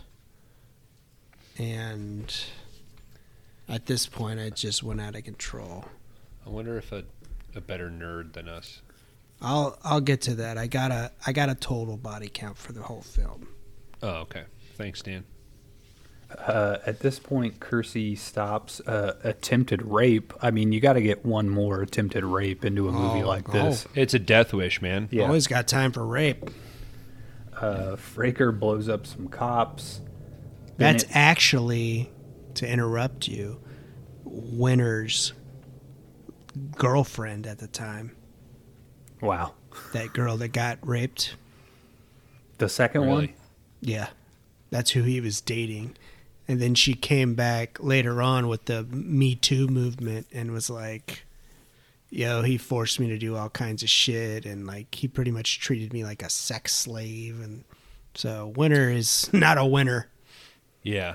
Now I know um, the other woman that had the unfortunate role, um, Deanna Troy from Star Next Trek. Generation. Yeah. Yeah. she came out and said that He was, it was an a asshole pretty too. miserable experience. Yeah. It wouldn't let Yeah. him put like blankets on because it was cold and like shit like that. Yeah, she she was. Uh, I think it's in. It might be in that canon documentary where they talk about like, yeah, I mean, he, like she was freezing there, and he was just like, Yeah. no, you can't put anything on. It's for the lighting, like yeah, just some we're trying bullshit to get the lighting right. excuse. Fucking dicks. So Fraker, like everything has fallen into all out chaos. We do get a quick shot back to Bennett. He's watching it, and he just fucking loves it. Uh, some citizens unite to start fighting the gang at this point. Power to the kinda- people. I get Bennett though. You know, I've been at plenty of parties in my younger days where I just was like in a fucking mood. you know, and like two people start arguing or there's like some drama and you're just like this yeah, let's just let it go. Fuck it. You know? Remember parties? Sure. What are those? Yeah, I went to him all the time. Huge party guy. Take note, listeners. We're old. We You used to get- party. You get Laundry Dan, but you also get Party Kyle. I like when you turn into rat bile. Yeah. Rat bile's my final form. it's wh- what I evolve into. Can you please dress up as rat bile for Halloween? Dude, I dress up like Rat bile every day I'm on the earth. This as we see you now is your costume. yeah. It's like I've I've worn it so long that it just is who I am now.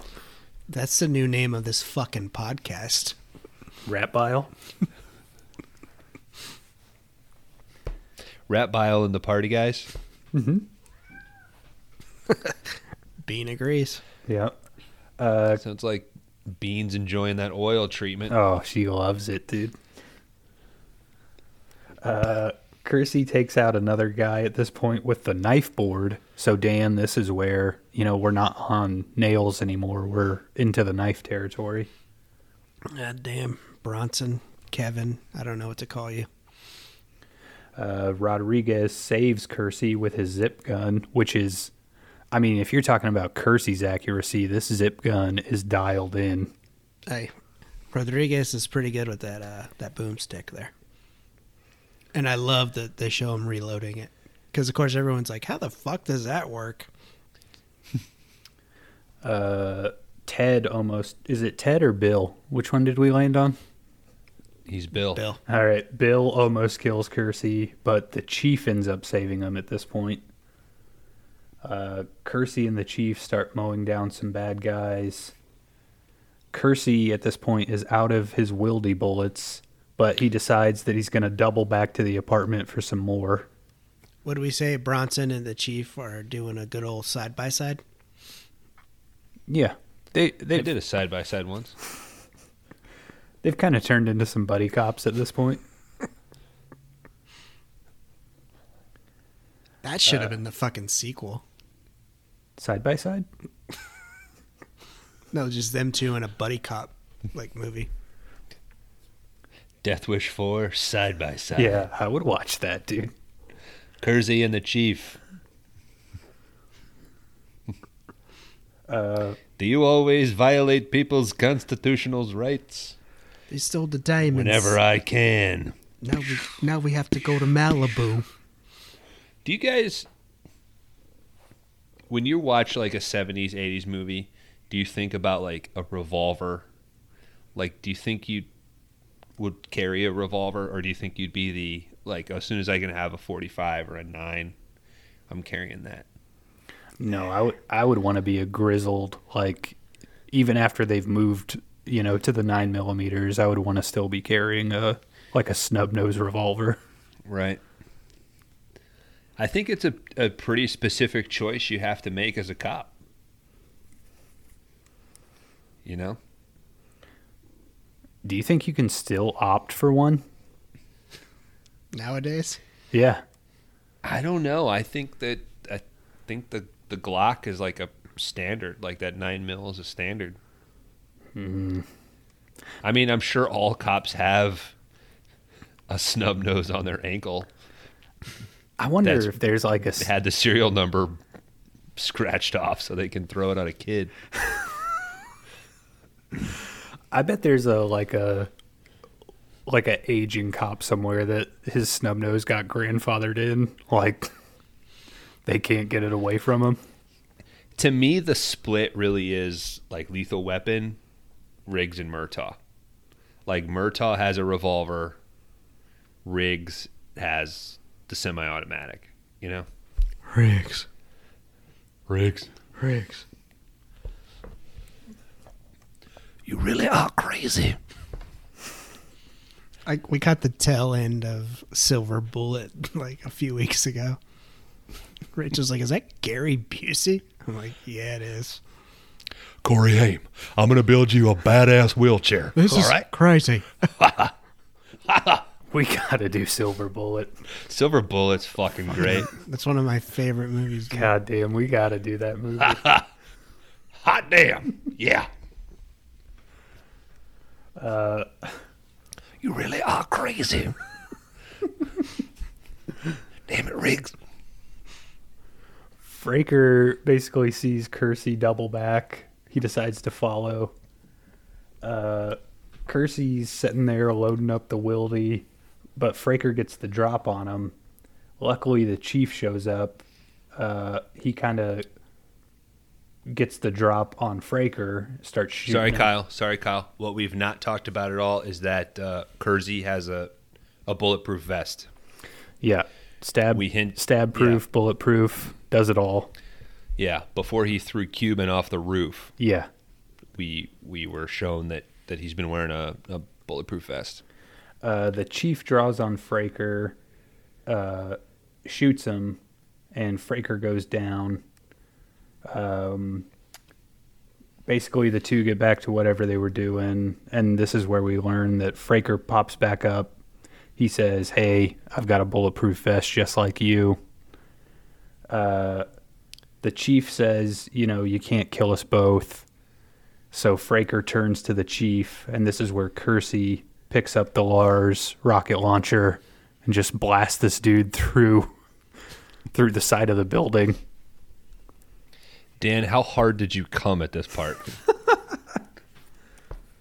I didn't come. I said, "What is the hair product that these two have in their hair?" Because there's not even a strand out of place. the oh, I have so many notes here. So, as a person who's tried to make several independent movies, the shot of Fraker's gun that's that does the 90 degree like over to the chief is such a like cool out of place shot that every like independent filmmaker has tried to do like that sort of like oh let's track so every time i watch this i think of that How many times But- have you seen Death Wish three? uh 10 God damn. So this it's is like a total, 90 minute it's like 90 minutes This is a total treat for you. oh yeah this is such a great ending though to this whole thing like it's so satisfying And I mean that basically is the ending. Fraker gets blown out of the building. Mm-hmm. The chief turns to Kersey and says, "Hey, I'll buy you a few minutes. yeah Get out of here." kersey takes five minutes and changes As we know Showers. he's he showers Kersey gets out of his suit. Pack some grabs bags. his overnight bags yeah Yeah, he, he and then we get a shot of him walking with his bags uh, down a burning, decimated street. and then the credits start. That's the movie.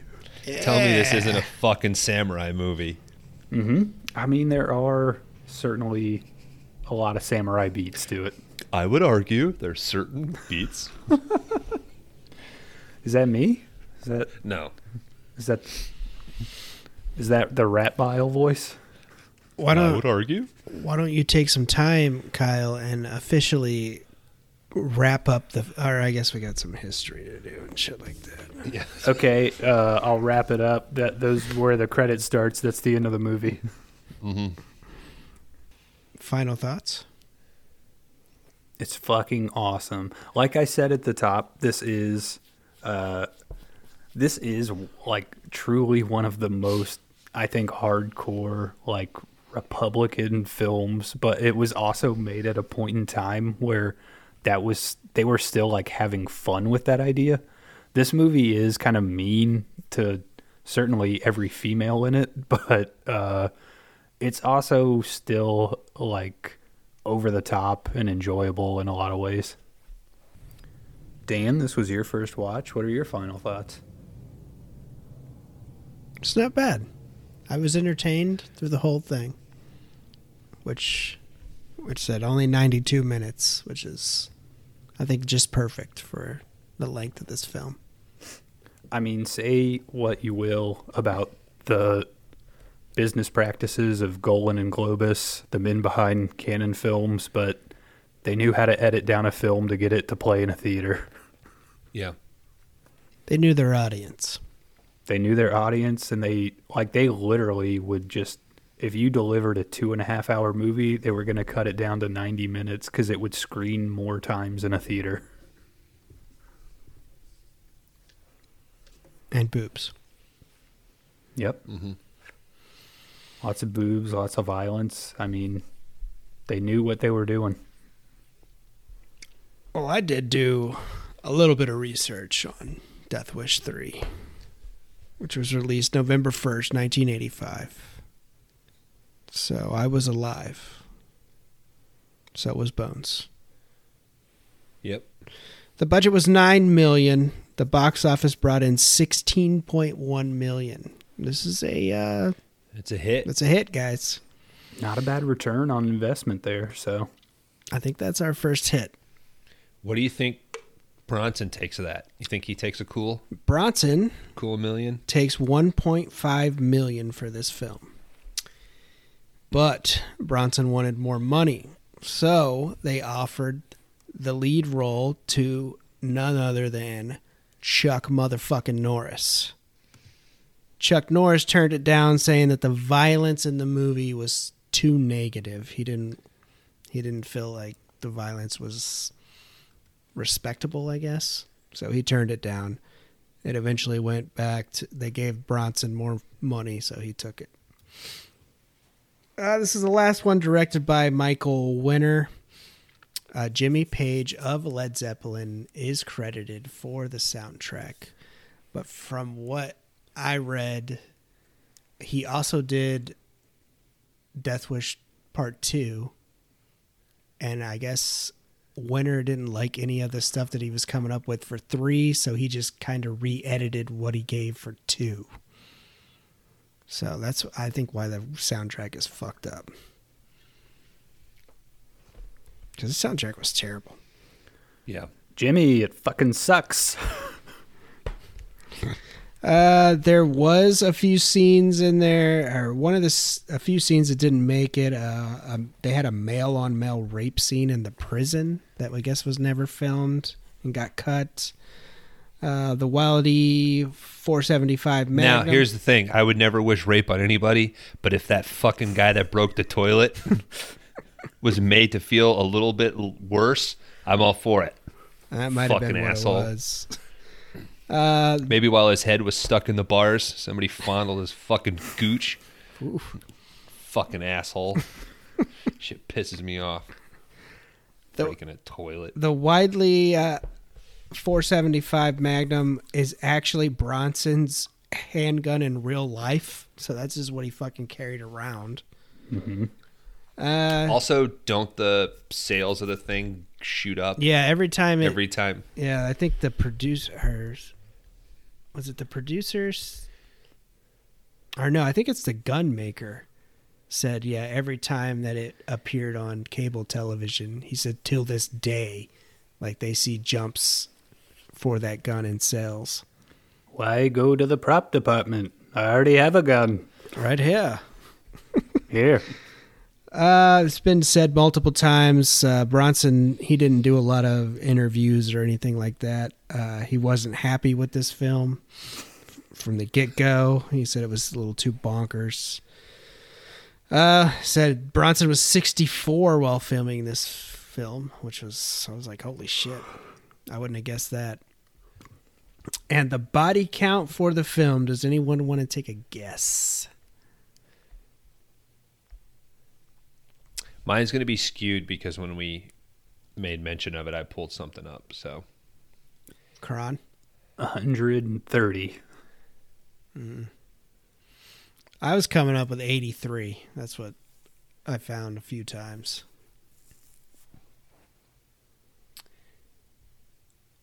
So on this website, they have Paul Kersey with 52 kills, Fracker with eight, Stryker with eight, and then a few people with a handful. So 16, 68, yeah, rough, almost 80 kills, How much for Bronson? 52. I got up to 43 and I lost I lost count. Yeah. And I I'm saying 30 of those are probably with the handgun. Yeah. Like as much as he I feel like they don't really kill that many with the machine gun. Nah, cuz it's only like four dudes at one time Yeah. for each group really. It's such an interesting thing like the as great as it is to think about his accuracy with that handgun, there's so little that you have to shoot and cover with that from like a filmmaking perspective. You know? Just fucking aim right here, Charles. Shoot. Let them have it. Yeah. But yeah, that's all I got. I mean, I mean I think did you watch the Canon documentary, Kyle? Yeah, I watched it probably, I don't know, a month ago. I know there is a lot of stuff uh, Alex Winter said Yeah, there's like a funny little tidbit in it where he talks about um, how Bronson would have someone like drive him to set, which was literally like a ten foot drive. Like you could have, you could have walked it in a minute or less. Yeah, I think somebody asked him like, "What was it like working with Bronson?" And he was like, "It was more like watching a dude golf than it was like acting." Yep. Because like he clearly like didn't want to be there and wasn't very happy.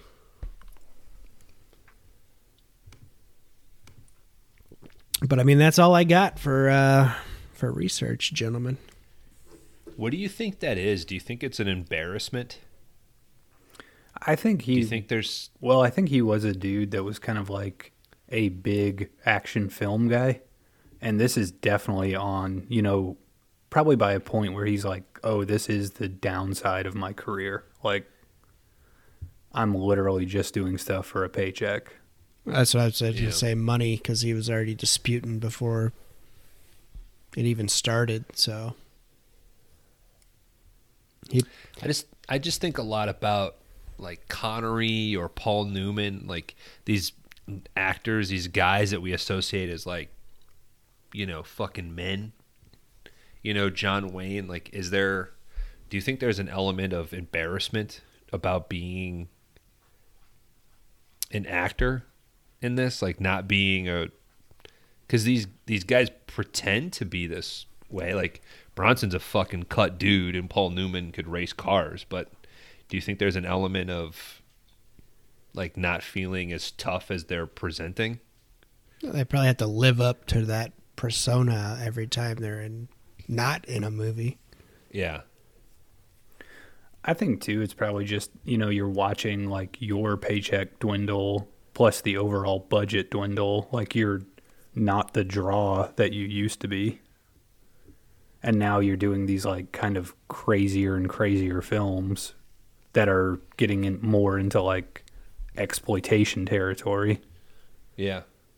That's true too. I mean when you look at these guys like at their height, like Bronson's in fucking Peckinpah movies and Sergio Leone movies, like well, I guess in hindsight those are awesome, but at the time those were considered exploitation. But I'm just fascinated by in the in the spectrum of actors and performers, the guys that are considered the tough guys. You know, I think he probably had movies like earlier in his career where he thought like, oh, this is like a traditionally, you know, manly kind of role, whereas this might be more, you know, off the wall kind of shit. So yeah.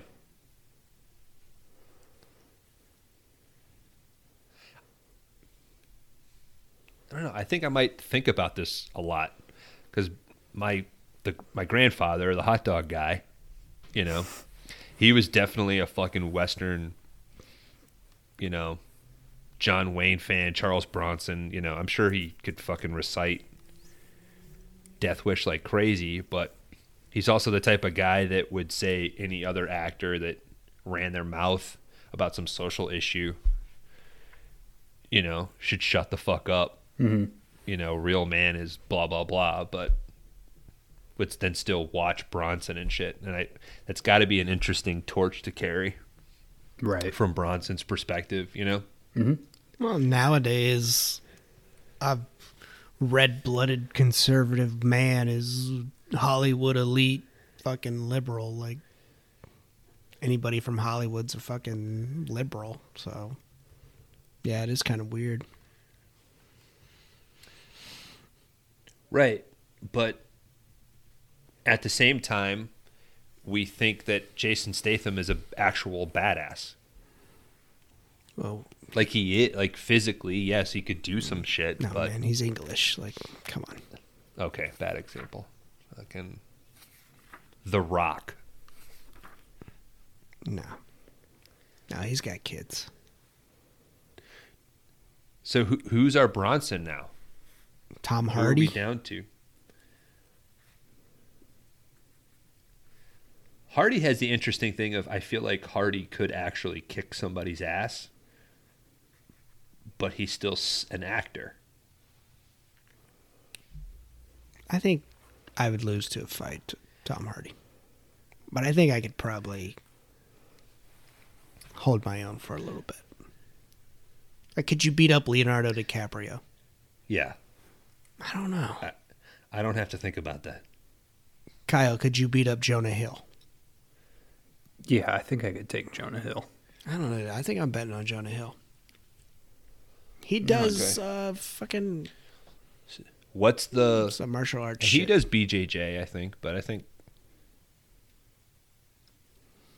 Kyle, what's the the level of actor that you don't think you could take?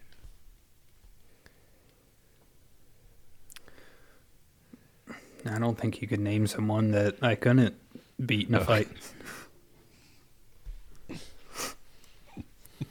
I mean, they're gonna come in trying to trying to save their persona. I'm gonna be. I'll go for eyes, dude. I'll go for the groin. Like, Right, You she could doesn't- beat you could beat Hulk Hogan. Dan. yeah, he's bloated. Dan, let's take 30 seconds. You and I alternate and name off guys and see if Kyle thinks he could take them. He's gonna say yes to every single one. That's of them. not true. I'll start. Johnny Depp. Yeah, I could definitely beat Johnny Depp. He wears like ten bracelets and rings every day. I know he fuck that scratch your fucking face out, no, dude. dude, it's soft. He could choke you with one of those scarves. Mm-mm. Plus, he's a wino, so he's not feeling a whole lot. Next actor. Go Tom, ahead, Dan. Tom Cruise. little guy, but he's he seems scrappy. I think that'd be a fair fight. But can you take him? Yeah, I could take him. So You you're think you'd you're winning in the end. Yeah, Wow. He's old. about t- He's probably hurt his body on all those stunts. Tom Holland. No, I thought you were going to go with Tommy Lee Jones, and that looks like a guy that could kick my dick into the ground. but you went with Tom Holland, and I'm pretty sure I could beat him. Uh, Javier Bardem. Yeah, he'd be too he'd be too flashy with his fighting. Ted Danson. No, dude, guy looks like he's got a hell of a right hook. He's all elbows, man. Well, I think he could. I think he could drive pretty good off that frame. Clooney. Oh, you could take Clooney. Mm. Yeah, Clooney's too. You know, You take Clooney. he's He's, pretty posh. soft, man. He's like Cary Grant soft. Yeah. Clooney would be like, "Are we really gonna do this, or you just want to like hang out and have a beer, man?" Yeah. Well, I'd hang out and have a beer with Clooney. Before, or after you fucking knocked his dick in the dirt. yeah, I mean, probably after, but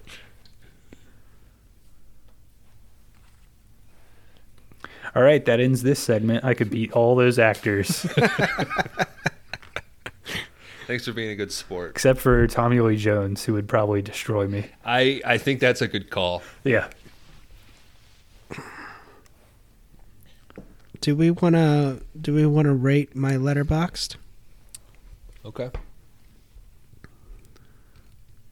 uh, this is my movie, so I go last.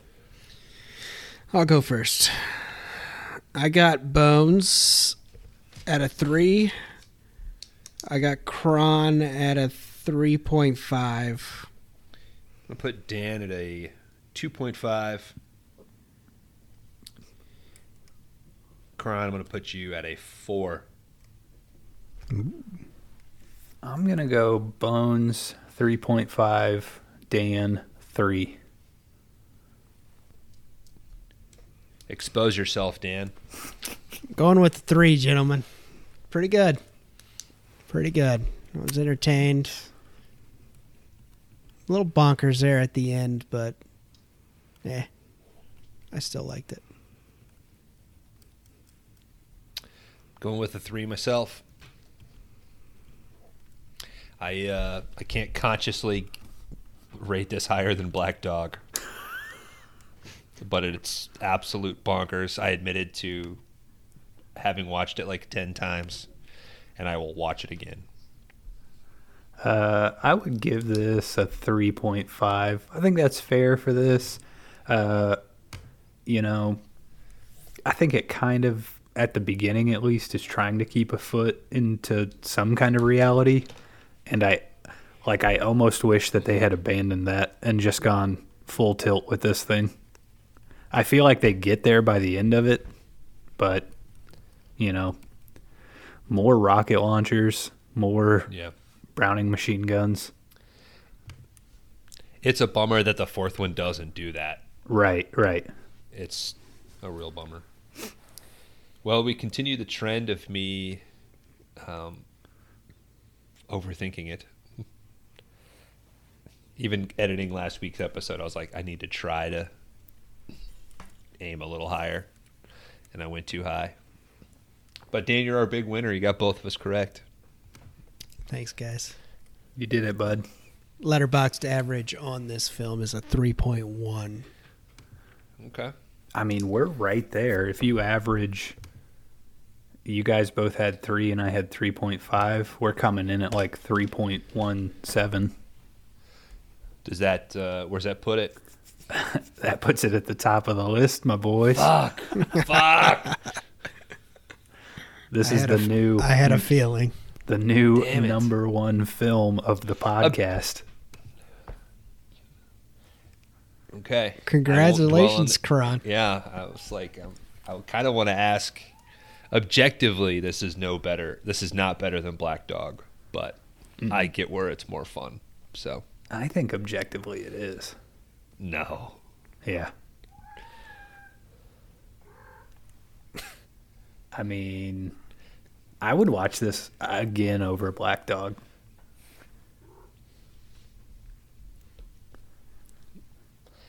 I don't feel dirty watching Black Dog. I feel like this. There's a dirty hump you have to get over. Yeah. I mean, I feel like any Death Wish movie, maybe you just kind of like, it's like by the time you see two, you at least kind of know what you're in for. I don't know. I- Yes. I've never seen two. No, you haven't. No, I haven't seen two guys. Oh man, I wish I would have brought up I know. more things throughout the movie to explain it for you better. Yeah. Did you pick up on the ice cream thing, though? Uh, no. Oh, Yeah, it's actually a reference to the second one. yeah Oh. dude. Uh, Did you pick up uh, whenever he started uh, killing people vigilante style that that was a callback to the first movie? yeah, I got I got that one. I got that one. Dan, Okay. would you? I need to. s- I want to kind of start asking you every week. Is this a movie that you would play at the laundromat? Um, it's definitely for rent at the laundromat. for rent, Would- but you would never put it on. Like this is Oh no, I got children in Is pr- there, and it's probably too much to put on. we're You a wouldn't- fam- we're a you wouldn't- family. You wouldn't Family put it on establishment. the corner TV, like up in the in the Yep. top In the left corner. cage. Yeah. Um, God, guns, and family. Like that's, that's what we go for. I think this movie has all those things. Mine is family. 'cause- How do you guys feel about the category? Big assed. Do we think we lived up to it? I thought it was a pretty well-rounded ass. Uh, Mm-hmm. Yeah. I thought we did a good job of not just picking like fucking monster movies. Yeah. Is that a dig at me No, that's a for picking a monster movie? I think we, No. I think I, we all I just, knew there was going to be a monster movie in there. Yeah, and somebody had to do it, and I did it. Okay. we all took it in a different Just making direction sure. and they were all valid.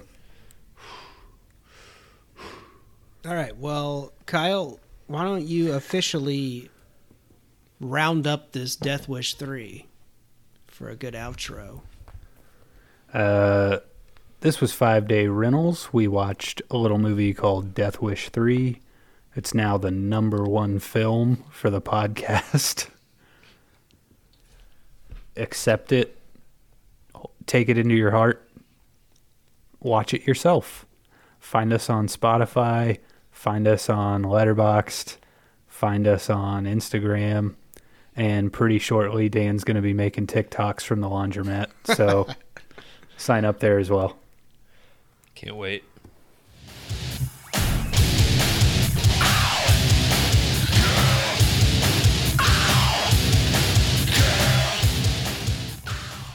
Um, for those of you sticking around, uh, every third episode we're gonna pick a new category. Woot woot. All right. Yeah. Are you guys ready to pick the next category? Yes. Yes. Okay. Can you give us a thirty second rough bullshit intro into what this whole thing is and how this works? I'm having to do a lot of heavy lifting this episode. Oh my god. Uh, okay, here we go. Here's the 30 second thing. Do you like red sauce? Do you like uh, bile? Because we're going to start picking a category for this thing. Uh, so basically, every third episode, we pick the next three episodes' major category.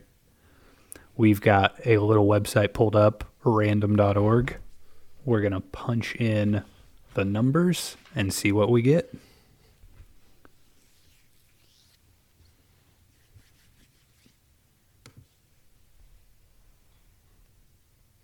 Twenty-two. oh, 22. I I think that's Dan, I right? think that's Dan's second pick.